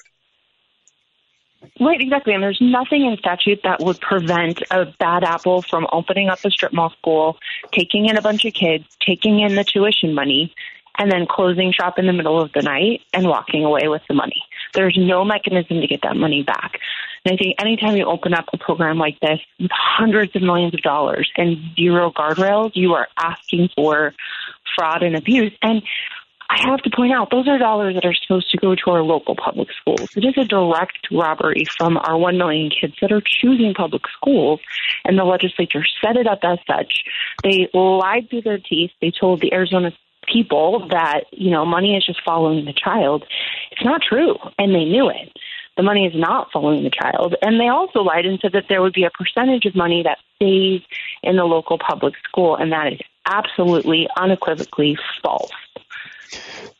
I, I don't understand, and you'll have to help me, um, because I was a public school teacher at the beginning of my life. I uh, spent five and a half years as a Chicago public school teacher before going on to do other things, and I don't understand the point of view of a pub of a political party that wants not to improve public education but to destroy it. I don't I don't get that. What's their thinking really? I, I you know, I've researched this a lot. I've thought about it a lot. I, I think that we're really seeing three different motivations at play here, which really come with three different sets of special interests. All of them have very deep pockets, and they figured out how to work together. So you've got the folks that are really um, in it for religious evangelism, right? So the Betsy DeVos's of the world, she's gone on record and has said she wants vouchers for all to advance God's kingdom. Well, she's got a ton of money. Then you've got sort of like the the libertarian folks who really just want the undoing of the public system, as it were, right? They think that taxation is theft. They they don't really believe in the America that you and I believe in. Um, and they have some very powerful special interests. And then you've got the folks that are just profiteers, like looking at this as a multi, multi, multi billion dollar industry, and they want to take it over and make as much money off of our kids as they possibly can. And they think, well, you know, they have different end goals, right? Different ends. It justifies the means. They bound together. They're strange bedfellows and they fight like heck to pass these anywhere they can. And Arizona just happens to be, you know, a really good petri dish for them because we have such a libertarian bent in our sort of mavericky morale, right? And we also have um, just, you know, a very interesting populace that's sort of open to these like new ideas. But I think what Arizona voters are seeing is that what sounded good on paper is a horrible, horrible idea that's set to bankrupt bankrupt our state. Um, you have a new governor. What's her view on this? So Governor Hobbs has come out um, very clear. She had in her state of the state, so her very first speech, you know, as governor, she said that she would like to roll back the universal program. That means that she would, you know, keep enshrined in the law the previous program that served um, students with special needs and prioritized kids in, in special circumstances. So that was about 11,000 students, and you know they were getting what they needed. Our state has abdicated its duty to fully fund all of our kids, but especially special education, for so long that you know it's an understandable situation. Um, so she wants to prioritize those kids, and she wants to ro- roll back the entire universal expansion that went into effect in late September. And what are the prospects of being able to do that? So we have a legislature that um, is not in favor of that. we we have razor thin margins uh, by one seat in the House and one seat in the Senate. It is Republican controlled, but you know that's different than a Republican controlled legislature in a Midwestern state. Um, in the Midwest, and, and I know that this has slipped away a bit in, in the last few years, but in the Midwest, there are so many Republican lawmakers who really fully support public schools. Unfortunately, here, you know, the way that these many special interests play in the primaries, we, we have these extremists that are running the legislature. They're not your bread and butter McCain principled conservatives, right, that support public schools and the public good. We have a whole host of people who were there on January 6th and are election deniers and, you know, all of those things. They're MAGA Trumpers and they're running our state.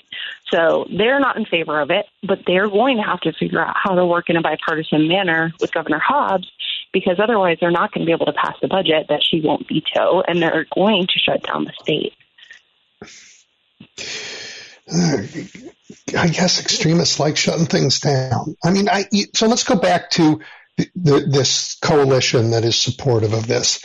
There's a really interesting case, I think, coming out of Oklahoma, where the Catholic Church um, has proposed, has applied for a charter school, right? Um, mm-hmm. And they want to get the public. They, they, want basically this is a move that will be litigated the rest of my natural life. But if they're successful, we'll, we'll then say the money that, that was assigned for public school can now support religious schools and will now support religious schools. And the right has, has long wanted that. Um, I, I think it goes against uh, the establishment of religion clause, but it's just me. That's that's one right. thing. And it so, Similarly, I mean, vouchers were litigated um, up to the Arizona Supreme Court in 2009 um, when the very first voucher program was passed in Arizona, and the courts found that the original, you know, straight voucher program that gave public dollars directly to private schools was unconstitutional, and so the Goldwater Institute and the Institute for Justice and all of you know the DeVos American Federation for Children came together and said, all right, well, what if we do a workaround and we pass an ESA, empowerment scholarship account, and we'll just give the money to the parents. We're not giving the money to directly to the school. And the courts approved that. Um, mm. the, the architect of the vouchers was Clint Bolick, who is now uh, on our Supreme Court. Um, we have a very stacked court here. Um, so I guess my point there is that, you know, we have so many charter schools, but here in Arizona, none of those charter schools are religious. Some of them are sort of pseudo sponsored by churches and go right up to a line.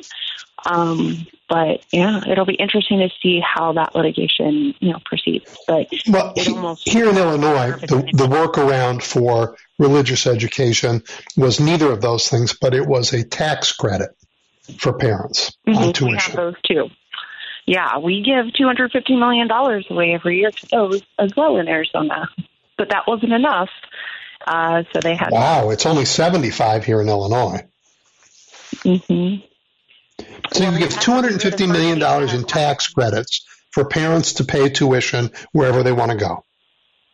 And now you're giving direct yeah, support. That's the grand total. Mm-hmm. We mm-hmm. have um, we've had them since 1998, so it's you know it's grown over 25 years, and every single year at the legislature, you'll see three, four, five bills that try to, um, you know, expand the different parts of the program every single year. And in our state, uh, we have companies that process these and the tax credits, and they uh, they make 10%. So they make $25 million a year. And it's actually the president of the state Senate who lives you know, pretty close to my house who mm-hmm. uh, push these through year after year, and he owns and operates an STO and gets himself a new Lexus every year.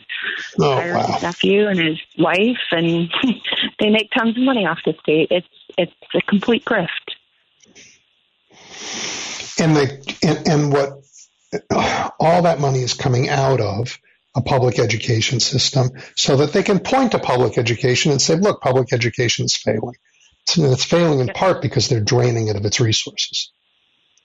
No, exactly. I mean, I, I've taught in Arizona for the last 12 years, and, you know, I've seen the decline of resources, and, and I've seen how few people were able to keep a hold of with the low salaries that we have. And I've seen, you know, the decline, right, as it were. I mean, our teachers are doing everything they possibly can, but it's starting to feel like we're all just, you know, holding up this like artifice that's duct taped together and is about to just completely collapse. And, you know, obviously, like you said, this is all done intentionally to set up, you know, this voucher system and they want to have every kid on a voucher and they are very blithe and cavalier and say, oh, but you can just choose your public school. it's like, well, if half of our money is being taken out of public schools, half of them will close. We all understand that, right? And so then it's going to become a conversation of who gets access to a public school in their neighborhood and who does not.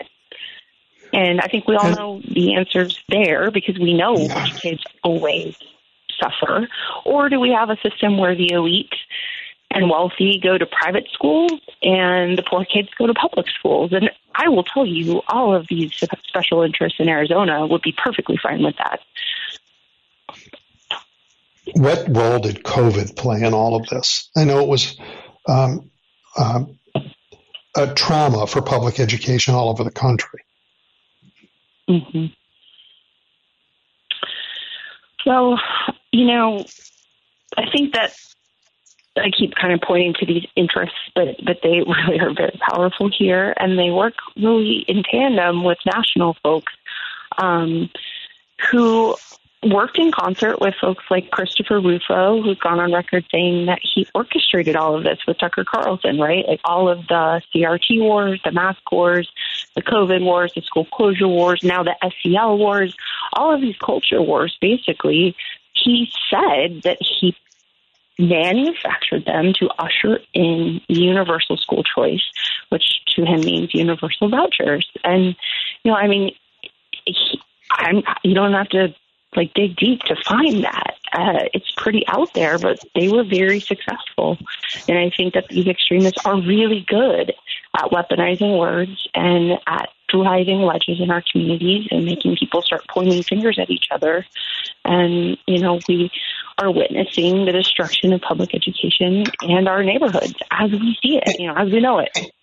And, and not being replaced with a system that educates the public. Right? Public education has been under, you know, I mean, it's actually improved in America in the last 30 years, but it's under enormous pressure always and enormous critiques always that it's not good enough or that it is not fair enough or what, whatever those critiques are. This voucher system is couched in the language of freedom and fairness, but it does not. I'm aware of no examples where it has created systems of excellence that serve the same population. No, not at all. And in fact, here, you know, we're seeing private schools doing the choosing. So, you know, they like to say school choice, but it's really the school that is doing the choosing. And we see families that are being turned away because the parents or the students are, you know, gay or um, trans, for example. We are seeing a lot of private schools open up that say right there on their website that you have to sign to onto a statement of faith that says there are only two genders, that homosexual behavior is sinful. And, and to me, as a taxpayer, it just it boils my blood to think that my taxpayer dollars are going to prop up schools that are teaching hateful ideology like that. Um, Charlie Kirk, Turning Point USA, has opened up two schools already, and they're planning to open up more. Um, and you know, he teaches like very hateful MAGA pseudo religious doctrine that is really scary and it's hateful to LGBTQ youth and adults. And I mean, it's all pretty terrifying. And it's always interesting to me because they call us indoctrinators, right? Like public school educators yeah. are indoctrinating. But the reality is, like, they're telegraphing exactly what they intend to do, which is to indoctrinate the next generation to. I mean, at this point, it really like the writing is on the wall that they want to open up Christian nationalism, right? I mean, that's yeah. who we're uh, so, seeing open up these schools. Uh, for those of you who are joining just uh, more recently, I'm talking to Beth Lewis, who's the director of Save Our Schools in Arizona. Beth, look, for, for me, um, the proper goal of public education is to encourage curiosity and the development of skills and talents of young people so they can better understand and engage and be successful in the world however they want to go in their lives. But the right wing in America would replace that with a system that doesn't encourage curiosity, but narrows the minds and encourages acceptance of a particular dogma. And, and nothing you've said um, tells me I'm wrong in thinking that. Sorry, you kind of cut out at the end there. What was there a question at the end? Well, I just, I'm, you, you've supported this view of mine, I guess, that the right Yeah. w- wants to use education not to free minds to be curious and to develop um, skills and abilities that will make people successful in life, but rather to adopt a dogma.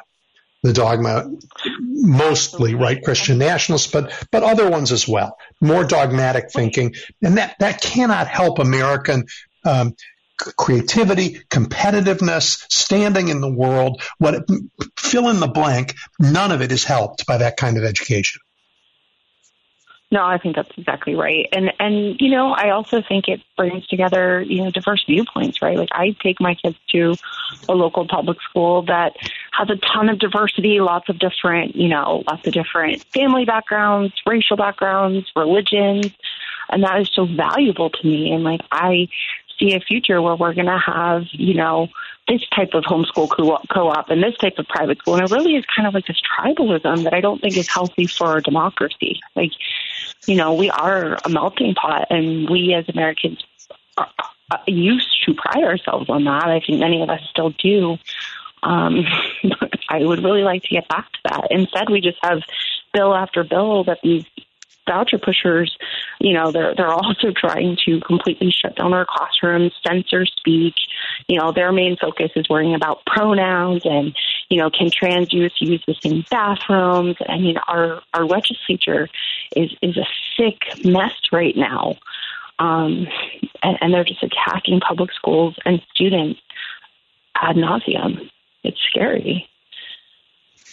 Yeah, it's a very frightening time. A very frightening time. But you have allies around the country, don't you? There are a lot of other people who are engaged in this fight in other states. Do you ever share notes?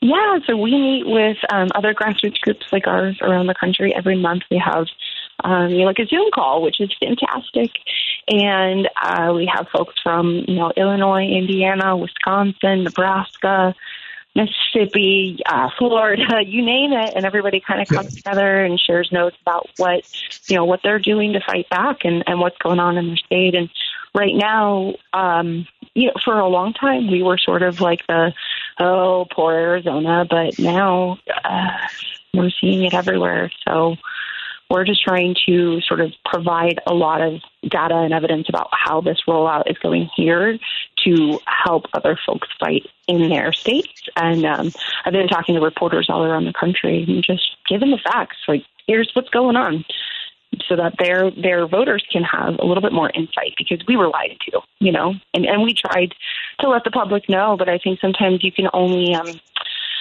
can only fight hypotheticals for so long before people kind of say, well, is it really going to be that bad? You know, it's just human nature. And so now the thing is passed here, and people are all coming to us and saying, wow, you know, you really. You really nailed that rollout. You knew exactly what was going to happen, and and uh, it, it it's not. It gives us no joy. Well, so what's going to happen if the if you lose, and and we go five years this way? There will be not public school like we've like we've known it all these years. There will be schools that are supported by public money, and I suppose someone will call them the new public schools, but they won't accept um, all the state's kids. They'll, I mean, I, in, in the city I live in, you know, there are 15,000 homeless children who go to public schools, right? And they come, they, they, their parents are barely keeping, you know, keeping it together and they go from a shelter to a aunt's couch to somewhere else, but the kids end up going to school. There, there'd be no place for kids like that in this system. And, and, and I guess no place for kids of, of, um, gay parents or, you know, I mean, it's, how do they, how, what does that future look like? I don't even, I can't imagine. We're, we're seeing stories around the country of child labor making a comeback. I mean, is this really the future that we're looking at? Like the, you know, early mid 1800s where kids, instead of going to school, worked in factories? Is that, is that what's coming to Arizona? I don't know. I mean, I'm not sure there. I do know that we've watered down education so much that we now have um, half days are allowable. So, you know, if I am a parent and I want my kids to just go to like my homeschool co-op for four hours a day or just use the local bounce house for two hours and go to my neighbor's house for piano lessons, I can call that an education. And, and take the state's money for diploma, it yeah, yes, I can get seven thousand dollars per child. So if I have five kids, I can have thirty-five thousand dollars. I can literally download a template and make them a transcript and graduate them myself um, under this law using state dollars. And if I only spend like five hundred dollars per kid each year, I can roll all the rest of it over year to year and save up for college. Um, which is just wild to me as a public school teacher who, you know, I mean, frankly, like our family is struggling to figure out how we're going to pay for college. My kids are in yep. fourth and fifth grade, and it's like, well, yep. I don't know that they're going to have that opportunity. Whereas people exiting the public system could save, you know, hundreds of thousands of dollars to send their kids to Stanford. It's well, their kids won't. Their kids a, will fail on day one. Yeah, and and they and they and they won't be prepared. I mean, what people do people really not understand that education is work and that you have to work hard to shape your mind to be ready for the world you're in? I really they don't. don't think they do. I really don't. I mean, it's this life, like it's this this attitude out here. I can't I can't explain it to you. It's like, oh, they'll be fine, and you know, oh, those those that kid got kicked out of school because their parents were gay. Well, they can just go try another school. And do you know the trauma that's associated with that? Oh my gosh, Beth just well, so horrific. I, I, I, really appreciate your coming on uh, to tell us up here in the nice, chilly upper Midwest about this uh, t- horrific fight that you're in in Arizona. And I, I wish you the best, and let's stay in touch. I'd like to hear how you're progressing. Absolutely. And thank you for letting us share our story so that Illinois and others in your network can avoid the same fate. I'm happy to help with anything I can. You're the best. Thank you, Beth. Really appreciate it. All right. Take care, everyone. Thanks. Bye. All right, we're going to take a break for the news, and when we come back, I caught up with Sam Levine, and I'll tell you about that uh, as soon as we get back. You're looking at the big picture with Edwin Eisendrath on WCPT 820. Okay, welcome back. A little after three o'clock here in Chicago. This is the hour where I take your calls at 773-763-9278. But first, I wanted to share with you a conversation I recently had with Sam Levine. He is, as some of you remember, the Guardian's uh, journalist who covers elections, voting rights, and the democracy. Um, I caught up to him just yesterday. Here's that uh, conversation. Uh, Sam, it's been a while since you and I last spoke. In fact, we last spoke before the election. So could you just round up for us some of the election laws and changes since that time? I think there's some good news and some bad news. That's right. There has been some good news um, and bad news. Uh, you know, state legis- state legislatures are meeting and once again are returning to voting rights as an issue that is, you know, a top priority.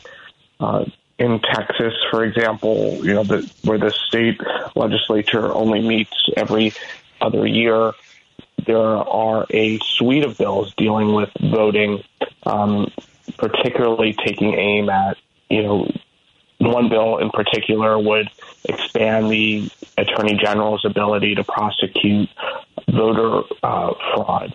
Um, Florida similarly has looked at that and uh, recently passed a bill that expands the state's ability to go after people for voter fraud. Um, in Minnesota this week, they just passed a bill that would allow people to vote uh, once they're released from prison. The state previously didn't allow people to vote if they were on probation or parole, but the state recently changed the, the the state didn't allow people to vote if they were on probation or parole, but the state legislature recently changed that to say that you can vote once you're released from prison, which is a huge deal in Minnesota. It should affect could affect it could affect more than fifty thousand um, people there, which would be a huge deal.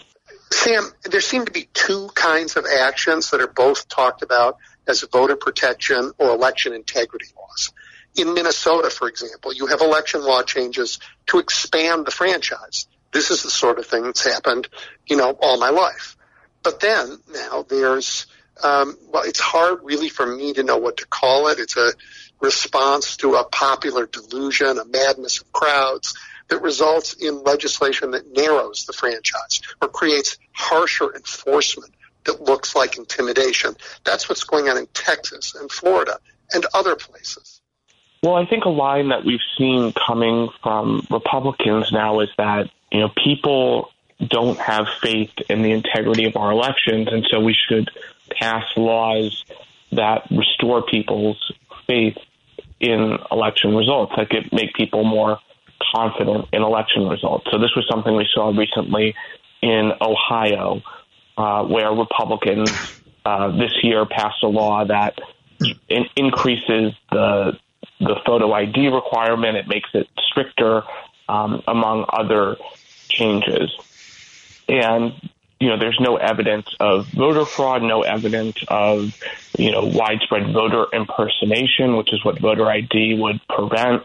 But you hear Republican lawmakers saying, you know, people don't have confidence in the results of American elections, so we need to take whatever step we can to reassure them and to give them more confident. So that's why this measure is justified. And I think taking a step back there, you know, you really have to look at why is it that people don't have confidence in the results of elections? Uh, you know, it seems that you know you have Republicans who have been out there, President Trump and others, very loudly, you know, questioning election results, saying that elections can't be trusted, that there's cheating. But when it comes down to it, there hasn't really been ev- any evidence to substantiate that. Nonetheless, we've seen lawmakers turn that fear, that disbelief in elections, into a pretext or justification for making it harder to vote. Sam, you and I have been talking for more than a year now, so you know that I'm going to go further than than you just did and and push a little bit. Um, the public doubts elections because uh, we've been told to doubt them, which you just said. Um, but the Republicans say, gee whiz, we need to do extra things to restore confidence because people you know, notwithstanding the fact that, that we told them to, people are concerned about election integrity.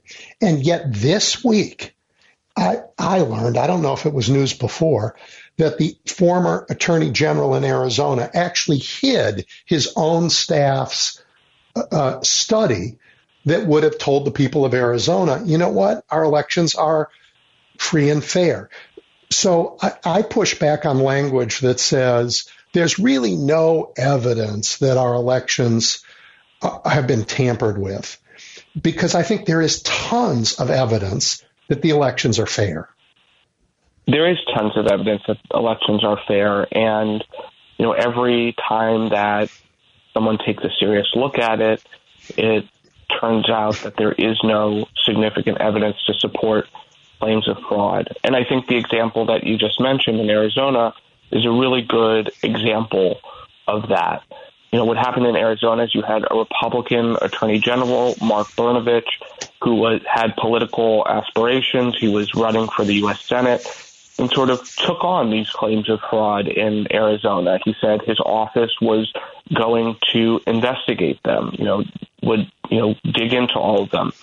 And it turned out, we learned this week that his office really spent a considerable amount of time looking into it. I think the reports they spent over 10,000 hours, uh, 60 investigators at one point or another were assigned to help looking into, you know, investigate allegations of fraud in the 2020 election. And at the end of the day, they really were able to run down almost every claim and debunk it. Uh, but what Burnham General released publicly at the time, you know, said that, but it also sort of tried to walk the line by also playing to Republican, you know, fears about voter fraud. It tried to play into the the conspiracy theories, and he, you know, he would say things like, you know, we debunked these claims, but we still found, you know, considerable issues with the way ballots were handled. We debunked these claims, but you know, Maricopa County, which is where Phoenix is, didn't turn over all of the information that they should have. And what came to light this week in this report, or in these documents that were released as part of a public records request, was that internally the Attorney General's staff was pushing back on that narrative and saying, no, actually, we looked into this and we don't think that there were significant errors that would have affected the outcome of the election. You know, actually, we think Maricopa County was quite good in the way it, it turned over all of the documents. So there was sort of this finessing of what information was released to make it seem like even though you know a lot of these claims were being debunked, that there still could be something out there. So I think it's a really good example of sort of the the fine line that a lot of Republicans are trying to walk when it comes to these claims of both, you know, trying to seem like a reasonable person and not, you know, playing into voter fraud, but also sort of fanning the flames a little bit. Right. So they want to say we, in, in order to restore voter integrity and confidence in the elections, we need to make it harder for people to vote. Um, we need to make it particularly hard for lower income people to vote. But if we have evidence that could restore people's confidence in elections. That we should hide. That's how I read it. And I, am not sure that's unfair. And, and what colors my judgment a little bit, Sam, is that Brnovich, this guy in Arizona, is the same Brnovich who is part of this famous and awful Supreme Court case that gutted Section 2 of the Voting Rights Act so you couldn't enforce the um, uh, changes to voting rights anymore. I think I think that's it's correct to say that there were parts of this report that certainly could have assuaged concerns about illegality, about wrongdoing, about malfeasance that have been deliberately not addressed or concealed to at least leave the impression that there could have been something amiss when there was evidence that there was not, or it was not the widespread belief internally that something had gone amiss. And I think, you know, there's no question that Brnovich, the now former Attorney General of Arizona, is someone who had higher political ambitions. He's someone who personally argued that case at the U.S. Supreme Court, seeking to, um, you know, uphold Arizona's ballot collection ban um, and things like that. And it's a case that has, you know, very profound implications for the Voting Rights Act. So I think there's no question that he understood the political, um, the political sensitivities around this. Yeah, he sure did. Um, well, I don't know how you do it. I don't know how you report on this with the care and um, uh, detachment that you do. I think it's enormously important that there are people who aren't um, as inflamed by it as me, but can look at it dispassionately and report on it. So I'm, uh, I continue to be really impressed. Let, us turn to something a little bit different efforts to disenfranchise young voters, particularly college students. I, I, I talked to somebody the other day who said the students at Ohio State University, for example, are just not going to be able to vote. Well, I think that, you know, over the last few years, we've seen across the country, you know, multifaceted efforts to make it harder for students to vote. Um, you know, one of the ways that we often see this is through voter ID requirements and, you know, what types of ID are acceptable when you go to vote. Can you use a student ID? And there have been lengthy battles over that um, in places like Wisconsin. It's the first place that comes to mind. And obviously, you know, if you're a student who is going to school in Wisconsin or Ohio, but you're from out of state, you know, you are temporary temporarily living, you know, in a place and you know, you might want to retain your driver's license from your home state or wherever and might not have the time or might not have the money to go and, you know, get a new driver's license. So it's easy to see how, you know, provision restricting what kinds of IDs are acceptable could have a significant impact on students. More recently, we've seen an effort to just outright ban early voting sites um, on college campuses. There's a bill in Texas that would would would block voting sites from appearing on college campuses. There was a similar effort in Florida a few years ago that eventually got overturned in court. And if you think about it, you can see how significant that is for students who are, you know, running back and forth between classes, who have lots of commitments. You know, it makes a big difference if they can vote you know, at the student union or at the gym on campus versus if they have to go a mile away to another location. That might not make a big difference to someone else who can take, you know, their lunch break or whenever to go and vote. But for a student who's, you know, running around during the day could make a huge, huge difference. So I think, I think that's definitely a trend to keep an eye on. I'm really worried that the idea that voting, that the integrity of voting is in question when your guy doesn't win, um, is really what we're talking about because there's no evidence other than the results that are driving people to say that the elections have no integrity. You've looked, everybody's looked. We think we run free and fair elections. And when we find that information, if it doesn't support the candidates we want, as we learned from Mr. Brnovich, we just hide that information. So now we get to the Supreme Court this term considering a case that will let legislatures pick the winners of elections, choose the uh, electors to the Electoral College, for example. This is this um, case in Mississippi. I, are you worried? I mean, am I I want to ask this the right way. You, you've said there's no evidence of voter fraud. So I should ask this way. Is there any evidence that I might be cor- correct in thinking that um, you could use the same argument in, oh, I don't know, Wisconsin or Mississippi. If the voters vote the wrong way, you could say, gee, there's just real doubt about the integrity of that vote because it's not the one we want. So let's just change it by judicial fiat. Well, I think what we saw in 2020 was a strategy to, there was a strategy from the Trump campaign and others to re- pressure state legislatures to try and overturn the results of an election in their state absent any evidence of fraud or widespread wrongdoing. And, you know, it was rejected by you know every court that it came before.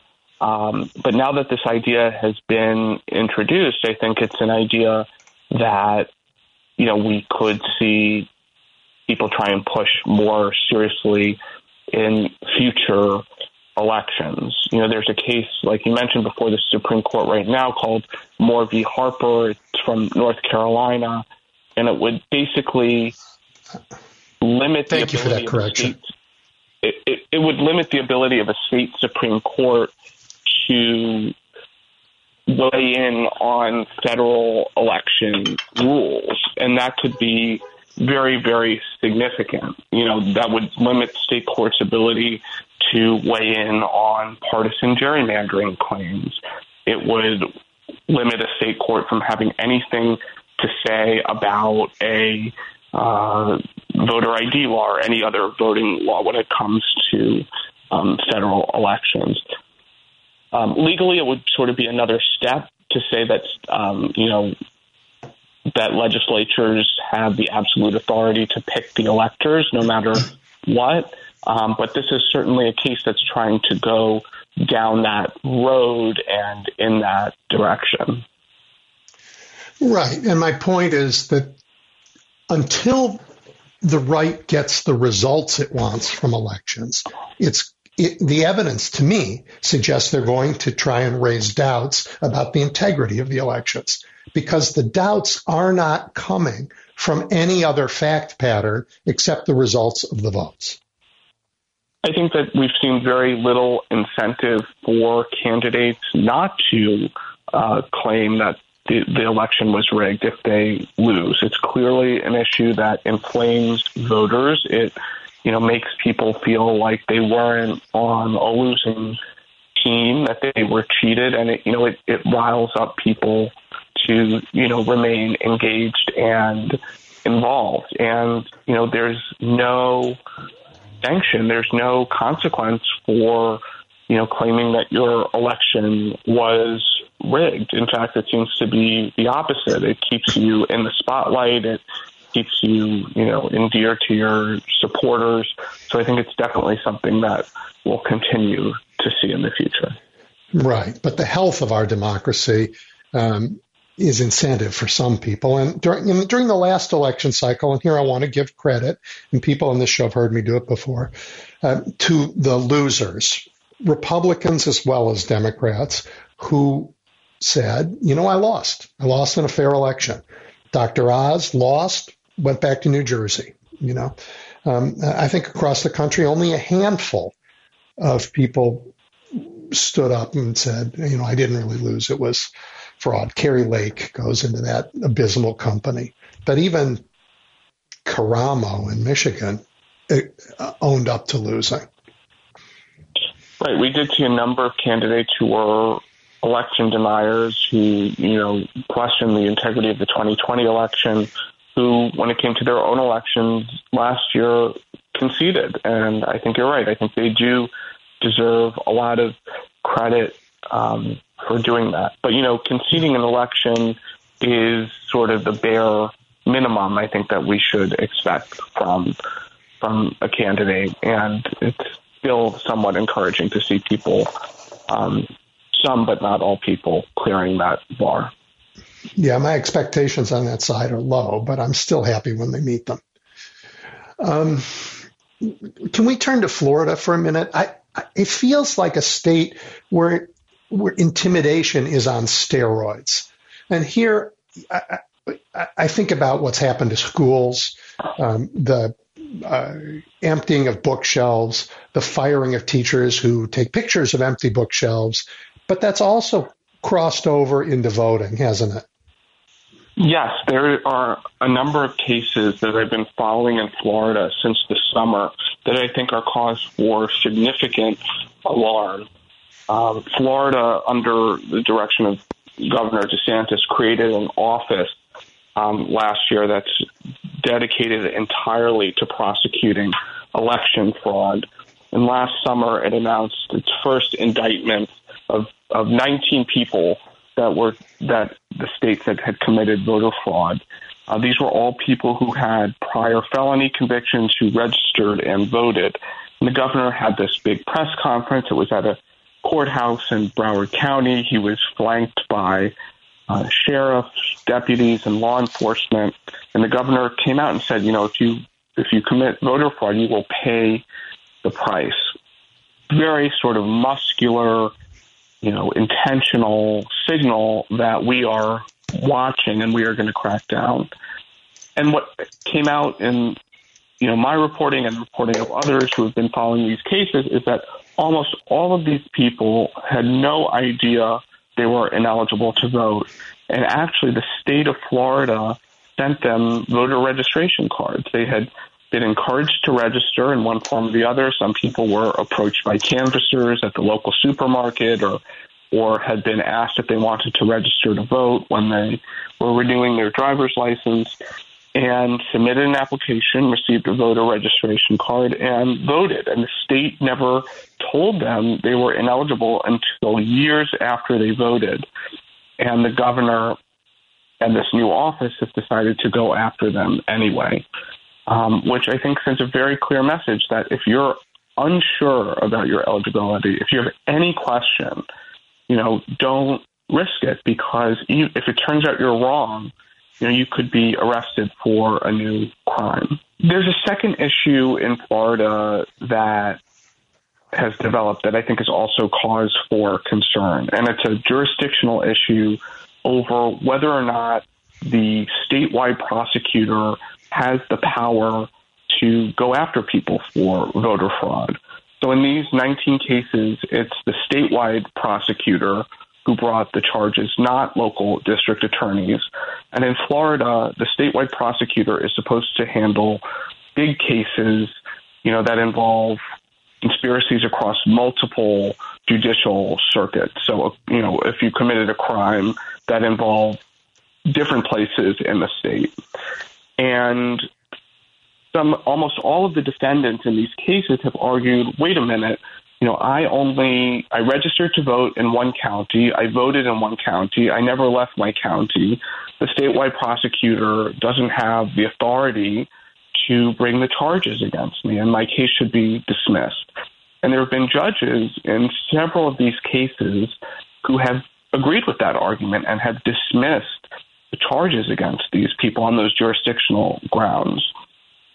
And after those dismissals came, the governor went back to the legislature and got them to pass a bill recently. This happened just in the last few weeks that basically clarifies that the statewide prosecutor can go after these people that they modify they clarified the authority of the statewide prosecutor to bring these charges so now there's an additional layer on it of you have people who say they were confused who are being prosecuted and the state is now going out of its way to give a prosecutor the power to go after these people you know for cases that again appear to be the result of confusion.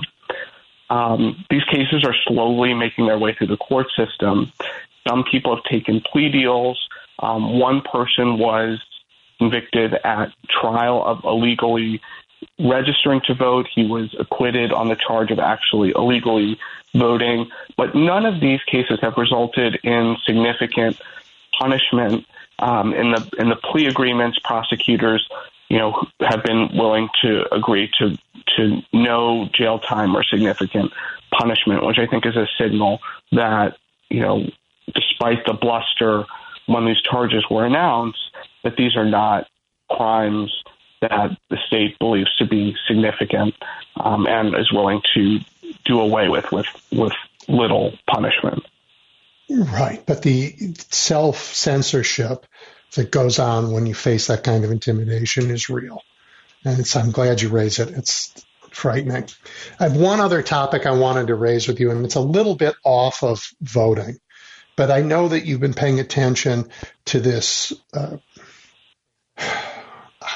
separate but equal, I guess, judicial district in Mississippi. Can you tell people about that uh, topic and why it's raised some concerns? This is an issue that's been developing over the last few weeks in Jackson, which is the capital of Mississippi. It's a city that is majority black. Um, it's a city that has had, you know, significant um, issues over the last few years, which have been widely reported, including issues with its, you know, water.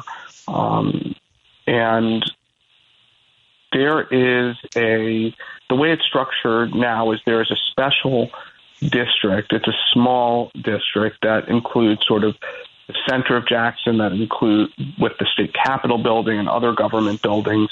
That's basically policed by its own um, police force. And there's a proposal in the legislature to basically dramatically expand that district to include almost all of the white areas in Jackson. Our analysis showed that I think it was 80% of the white population in Jackson would be included in this district. And in addition to having its own police force, this proposal would make it so that there would be a separate court system for this area. So the the, the judges would be appointed by the Chief Justice of the Mississippi Supreme Court, who's white. Um, the prosecutor for this district would be appointed. So it's, it's carving out a very significant chunk of Jackson and would essentially be giving it its own legal system that you know the residents of Jackson would have no say in electing. It's drawn you know comparisons to it's drawn comparisons to apartheid there you know, essentially saying that you're going to have one legal system for the white areas and another for the black areas. And it's undermining the ability, the democratic ability of the citizens of Jackson to elect their leaders. Um, and as someone there pointed out to me, I mean, you can just imagine if you're a black resident in Jackson and you go into this district that includes, you know, a lot of the major commercial establishments, you know, you might be treated very differently by this separate police and, and legal system there than you are in, you know, the the the rest of the city where where it's democratically elected. So I think this idea of creating an entirely separate legal and police apparatus in a city that's majority black is definitely something that's worth continuing to pay attention to. Sam, what possible explanation is given for wanting to do this? The sponsor of the bill to do this, who, who does not live in Jackson, has said that it's needed to do something about the crime rate in Jackson, that crime is out of control there, and that they need to do something um, dramatic to, to rein in the crime. Um, but as some people I've talked to have pointed out, that rationale really doesn't hold weight because, you know, this is not, this district doesn't appear to be taking in some of the most high crime areas. In fact, it's a district that would take in most of the, you know, the wealthier areas, the white areas in the city. So I think that that rationale um, has not got a lot of supporters. Is there any other possible explanation if the one they're offering makes no sense? No, I think uh, you know legitimate explanation. Um, you know, it it appears to be an effort to sort of wrest some political power from you know a city in Mississippi, a city in Mississippi that is majority black. Okay, well, that's something we all have to pay attention to. I, um, you know, the arc of my life. I mean, I, I, I sort of became a uh, thinking citizen around the ends of the great civil rights push in the early 1960s. Right. So for my whole life, and you know, I'm rounding third base, but we have expanded suffrage. We have tried to overcome um, uh, the, the, historic separation of races in America, and America's made enormous progress. Uh, but what you're describing to me seems to be a revanchist effort to claw back that progress, whether it's in voting rights or in or in judicial fairness or in the way we police or the use of violence as a m- political metaphor, if not as a, a way to protect people from real violence. All of that is stuff you report on, and it's so important, Sam. I'm very grateful to you for your time, as usual. Thanks so much for having me, Edwin. I appreciate it as well. You're welcome. Okay, everybody, that was uh, Sam Levine, the reporter from The Guardian, who covers uh, elections, voting rights, and democracy in America. Pretty chilling conversation. But now it's time to hear from you, 773-763-9278. We will take a break, and when we come back, it's your turn. You're listening to The Big Picture with Edwin Eisendrath on WCPT 820. Okay, everybody, 773-763-9278. Jim, hello there. Uh, good afternoon, Edwin.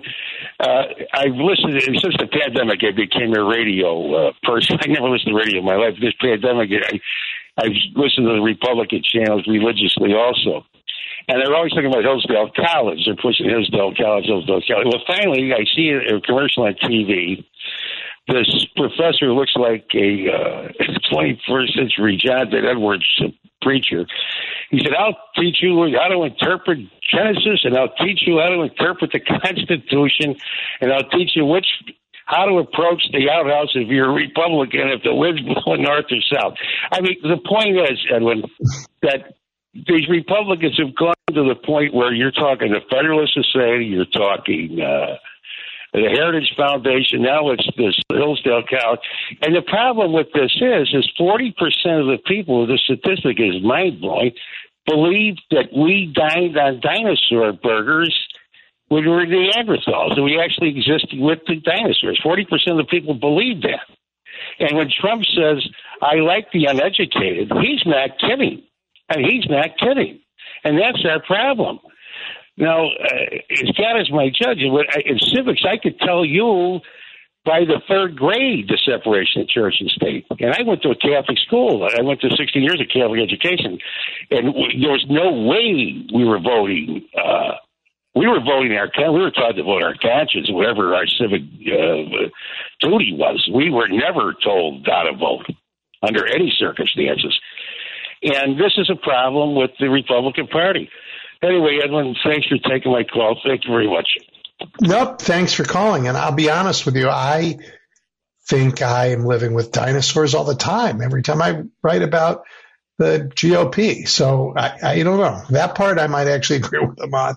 Um, but thank you for that call. Uh, and let's see, Steve. Hi there. Yes, uh, I wanted to make a point with regard to a lot of the subjects that you brought up today in terms of what links all of them. I mean, what what is it about, for instance, the desire to privatize our school system and to suppress voting and all of these other things? What, what is a, a sort of common thread there? And I mean, take for instance Arizona. Anybody who's ever been to Arizona, I was just there in Sedona. Um, you know, if you go through the neighborhoods, uh, especially the middle class, upper middle class neighborhoods, nice neighborhoods, it, it's by and large uh, white people, and in many cases, older white people. It's a retirement haven. Um, now, at the same time, then when you go to restaurants, when you go to hotels, when you go to anywhere where you need low skilled labor, is the backbone of the state, you find people who are anything but white doing those jobs. So Arizona, like Texas, like so many other states, has this sort of schizophrenic relationship with this uh, issue in that they need these people to do the jobs that nobody else is willing to do. But at the same time, when that that demand begins to change their demographics, so that oh my God, you know, uh, now our public schools don't look like we do, then all of a sudden, you know, you have to do something about that. And and that uh, also uh, connects to the whole undercurrent of anti-intellectualism, which has, has always existed in the Republican Party, but now it's no longer an undercurrent. Uh, I would argue that it's, it's a mainstay of the Republican Party. They, they, this is now a party that's openly telling people college is for suckers. Um, you don't need to send your kids to school there. It's just a big uh, socialist indoctrination camp. Um, what that will mean demographically for for those people going uh, going forward, I don't know if they actually buy into that. Because study after study will tell you that there, there's a direct relationship between your long term earnings, your wealth, where you will end up in life, the likelihood that you'll be unemployed, and, and, and a college education. I mean, uh, so this idea that you know you don't need it anymore, or that you can go out and just become Mark Zuckerberg, you know, and drop out of school, and you know you'll be fine. It's just ridiculous. But that's what they're trying to sell these kids on.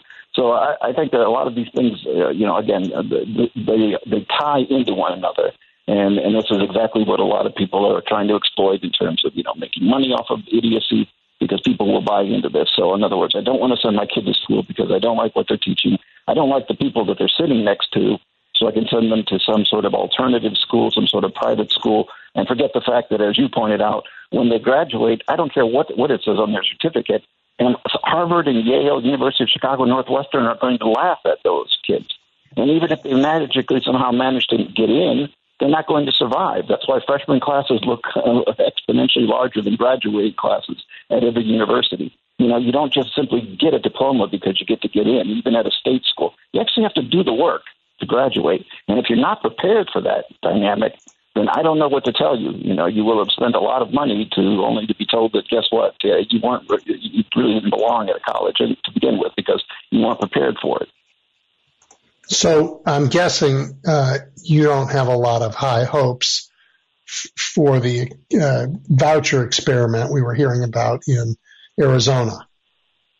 Oh yeah, no, absolutely not. And I think part of the thing that uh, that sometimes gets lost in the discussion is that the, the reason that they're able to move forward on a lot of this agenda is the transitory nature of, of, of this kind of thing. Because for a lot of parents, you know, my kid is in school X number of years and that's it. Beforehand, I don't care, and once they're done or almost done, I really don't care because it doesn't impact them. So, but other people have decades of, of interest because they're going to be running these schools generationally. So, you know, so the DeVosses of the world want to make sure that they're going to be able to do it and their kids will inherit that system and their grandkids will inherit it. They, they plan to exploit it for what it's worth in money. But for the average person, you know, if they're in a terrible school and somebody comes along and says, well, you know what, I can offer you a voucher and you can go to school at, at a better school. And some of them are better than some of our worst public schools, absolutely. But on the whole, it's a terrible system. It, it, it eventually would just suck funds out of the public school system. But I can't be I can't vilify too many people who are in terrible schools and someone wants to hand their child a lottery ticket because there are again some decent uh, private schools that are in this voucher system, and that's what they're exploiting. They're they're selling the dream that you're going to get that better education when in reality you're probably not. And that, unfortunately, is again another way that, that we're exploiting people at the bottom. All right, Steve. Thank you for that. Have a good week. We'll talk to you next week. Um, Ron. Hello. Ron, are you there? Hi there. Hello, Edwin. Edwin, a few hours ago, Hal Sparks made an attack on uh, Seymour Hersh. He said something to the effect of, he gets too much information. And where does he get his information? In, uh, uh, about uh, reporting on the CIA and their activities in Ukraine. In other words, he's implying that Seymour Hersh may be an agent for the Soviet Union or Russia or Putin. Now, is now I'll take Seymour Hersh's credentials over uh, Hal Sparks's any day. Okay. Now I'm a, I'm a Vietnam veteran, and uh, it, Seymour Hersh is one of the heroes to me uh, for the anti-war movement. It, it, now, now is Hal Sparks' wing of the CIA sponsored uh, progressive movement, are they now going to attack the Soviet Union, the Russian support of Vietnam, and China's support against the war in Vietnam? Is this, is this the new rewriting of history, according to uh, Hal Sparks? Um, what's what's the CIA agent's name? Uh, um, uh, Malcolm Nance. Is this the you know anything that the Soviet Union supported you know, in, in Africa, where the, the Soviet Union and Cuba supported against white supremacy, fought, fought against Rhodesia, uh, uh, South Africa, and today South Africa, Russia, and China are doing war games together? Is it because they remember their friends who fought against white supremacy, uh, uh against the United States and Western Europe because they controlled the African colonial empire?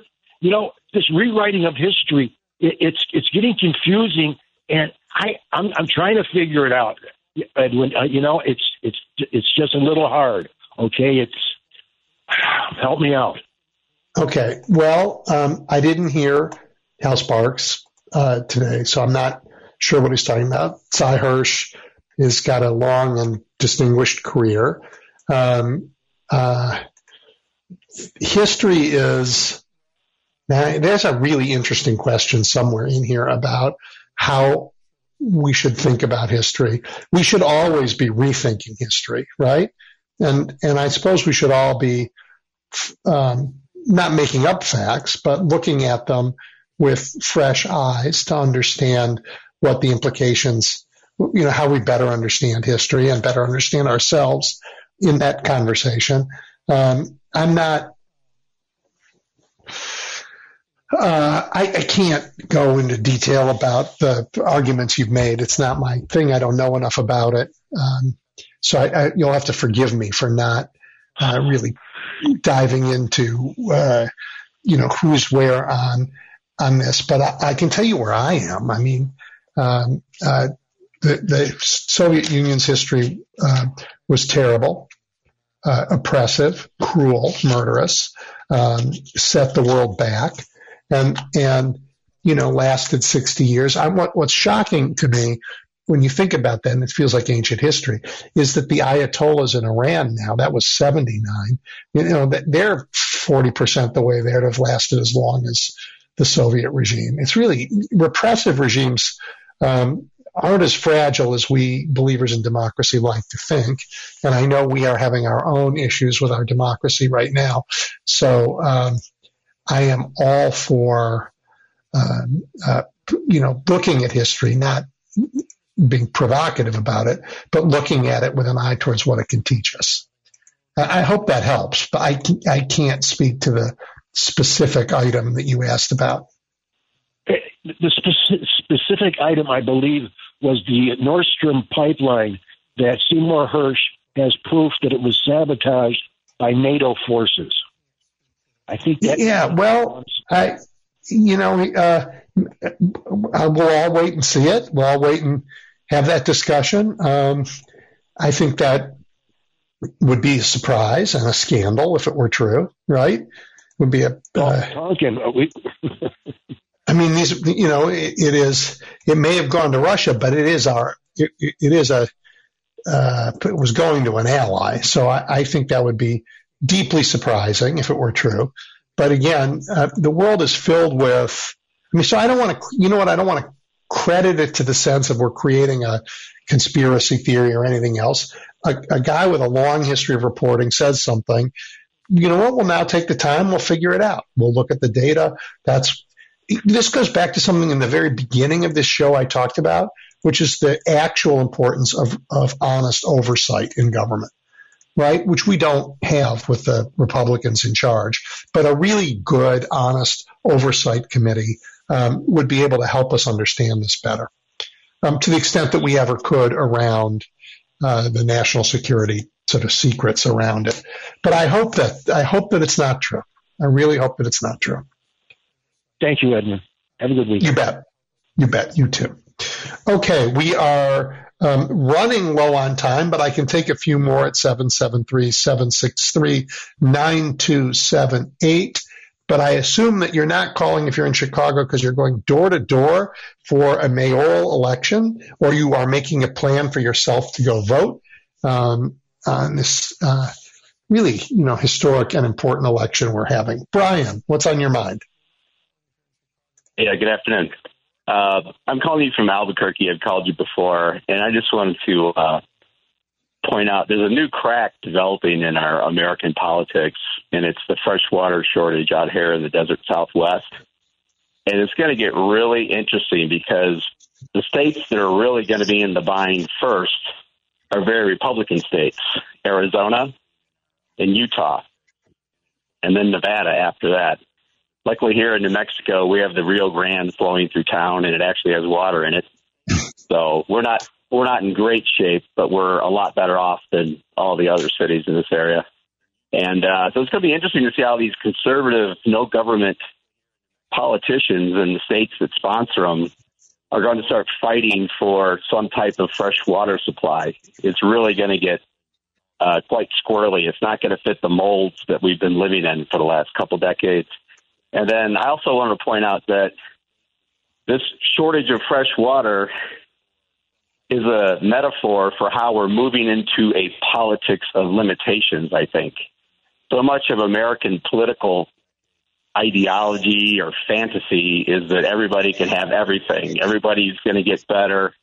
You can drive a bigger car. You can live in a bigger house. Everything will get bigger and better. Well, that's not true. And we got to start limiting our uh, hydrocarbon consumption or start taking CO2 out of the air. And we got to figure out how we're going to get fresh water to all these millions of people out here. And it's going to continue to get worse in other parts of the country and other parts of the world. And if you do believe in climate change, the oceans are going to rise and people are going to have to move away from the coast, like people that live in Florida, another Republican state that in the future, 10, 20 years, is going to be all start sounding really socialist when they let the government, the federal government, taxpayers to step in and save them. So I just wanted to let you know what's going on out here. Well, these are really important issues. The water one um, is so complicated because the laws that, and the contracts around water, the way it has been done for years, um, uh, are, not fit for the time we're in, for sure. Um, but there are all kinds of complications, interstate compacts about who gets first, second, and third draw on water. I'll give it to you in a nutshell. They did studies in the 1920s on the river flow of the Colorado River, and they used that that study, the the results of that study, to divvy up the water rights. Well, it turns out 30, 40 years later, they did a more accurate, uh, how you say it, geologically based study of the Colorado River, and they realized that the 1920s were an unusually wet period, and it was flowing like 17 million acre feet a year. But in reality, the average is only 13 million acre feet per year. And we they so they developed like 16 million feet of water that they don't even have to begin with. And then you have pro growth, pro Republican states like Arizona, where everybody and their brothers, you know, buying a house there now, and they're moving out of California and Chicago. Well, they're going to run out of water, or the federal government's going to start spending lots of money to bring them water. So this is just this is just the tip of the iceberg just starting to surface, and it's really got to get interesting. So no, I, I agree with you. It's interesting and frightening, and um, and and there are also you know issues treaty rights with Native Americans out there for water. So all of this is much much more complicated than than people imagine, and we may not have the tools. But thank you for raising it. Really important issue. Have a good day. You too. Take care. All right, Roosevelt. Uh, you have waited to get the final word. I think. Thank you, Double E. Thank you for taking my call. Hey, listen. Of course so far for having a liberal media, huh? Tucker Carlson gets what? Forty four? How many? Forty four hundred hours of camera work. Yeah, I can't, can't answer for Tucker Carlson. Yeah, but uh, the problem is not so much Tucker Carlson. The problem is the guy that gave him that footage, uh, uh, uh, McCarthy, and he didn't give it to the rest of the media. So that's my point. Can we can we take a minute? And I think this is good to do with you because I haven't done it yet. Um, but while we're talking about the august uh, uh, chatterboxes at Fox, to take just a minute to enjoy the fact that they have been completely caught out um, because we now know what they thought of the big lie before they made it, you know, a national phenomenon. I mean, yeah. how great is that?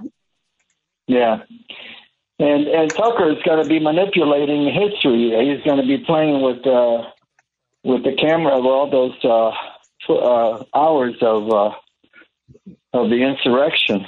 He's he gonna, sure is going to try. That's what he does. He's going to try.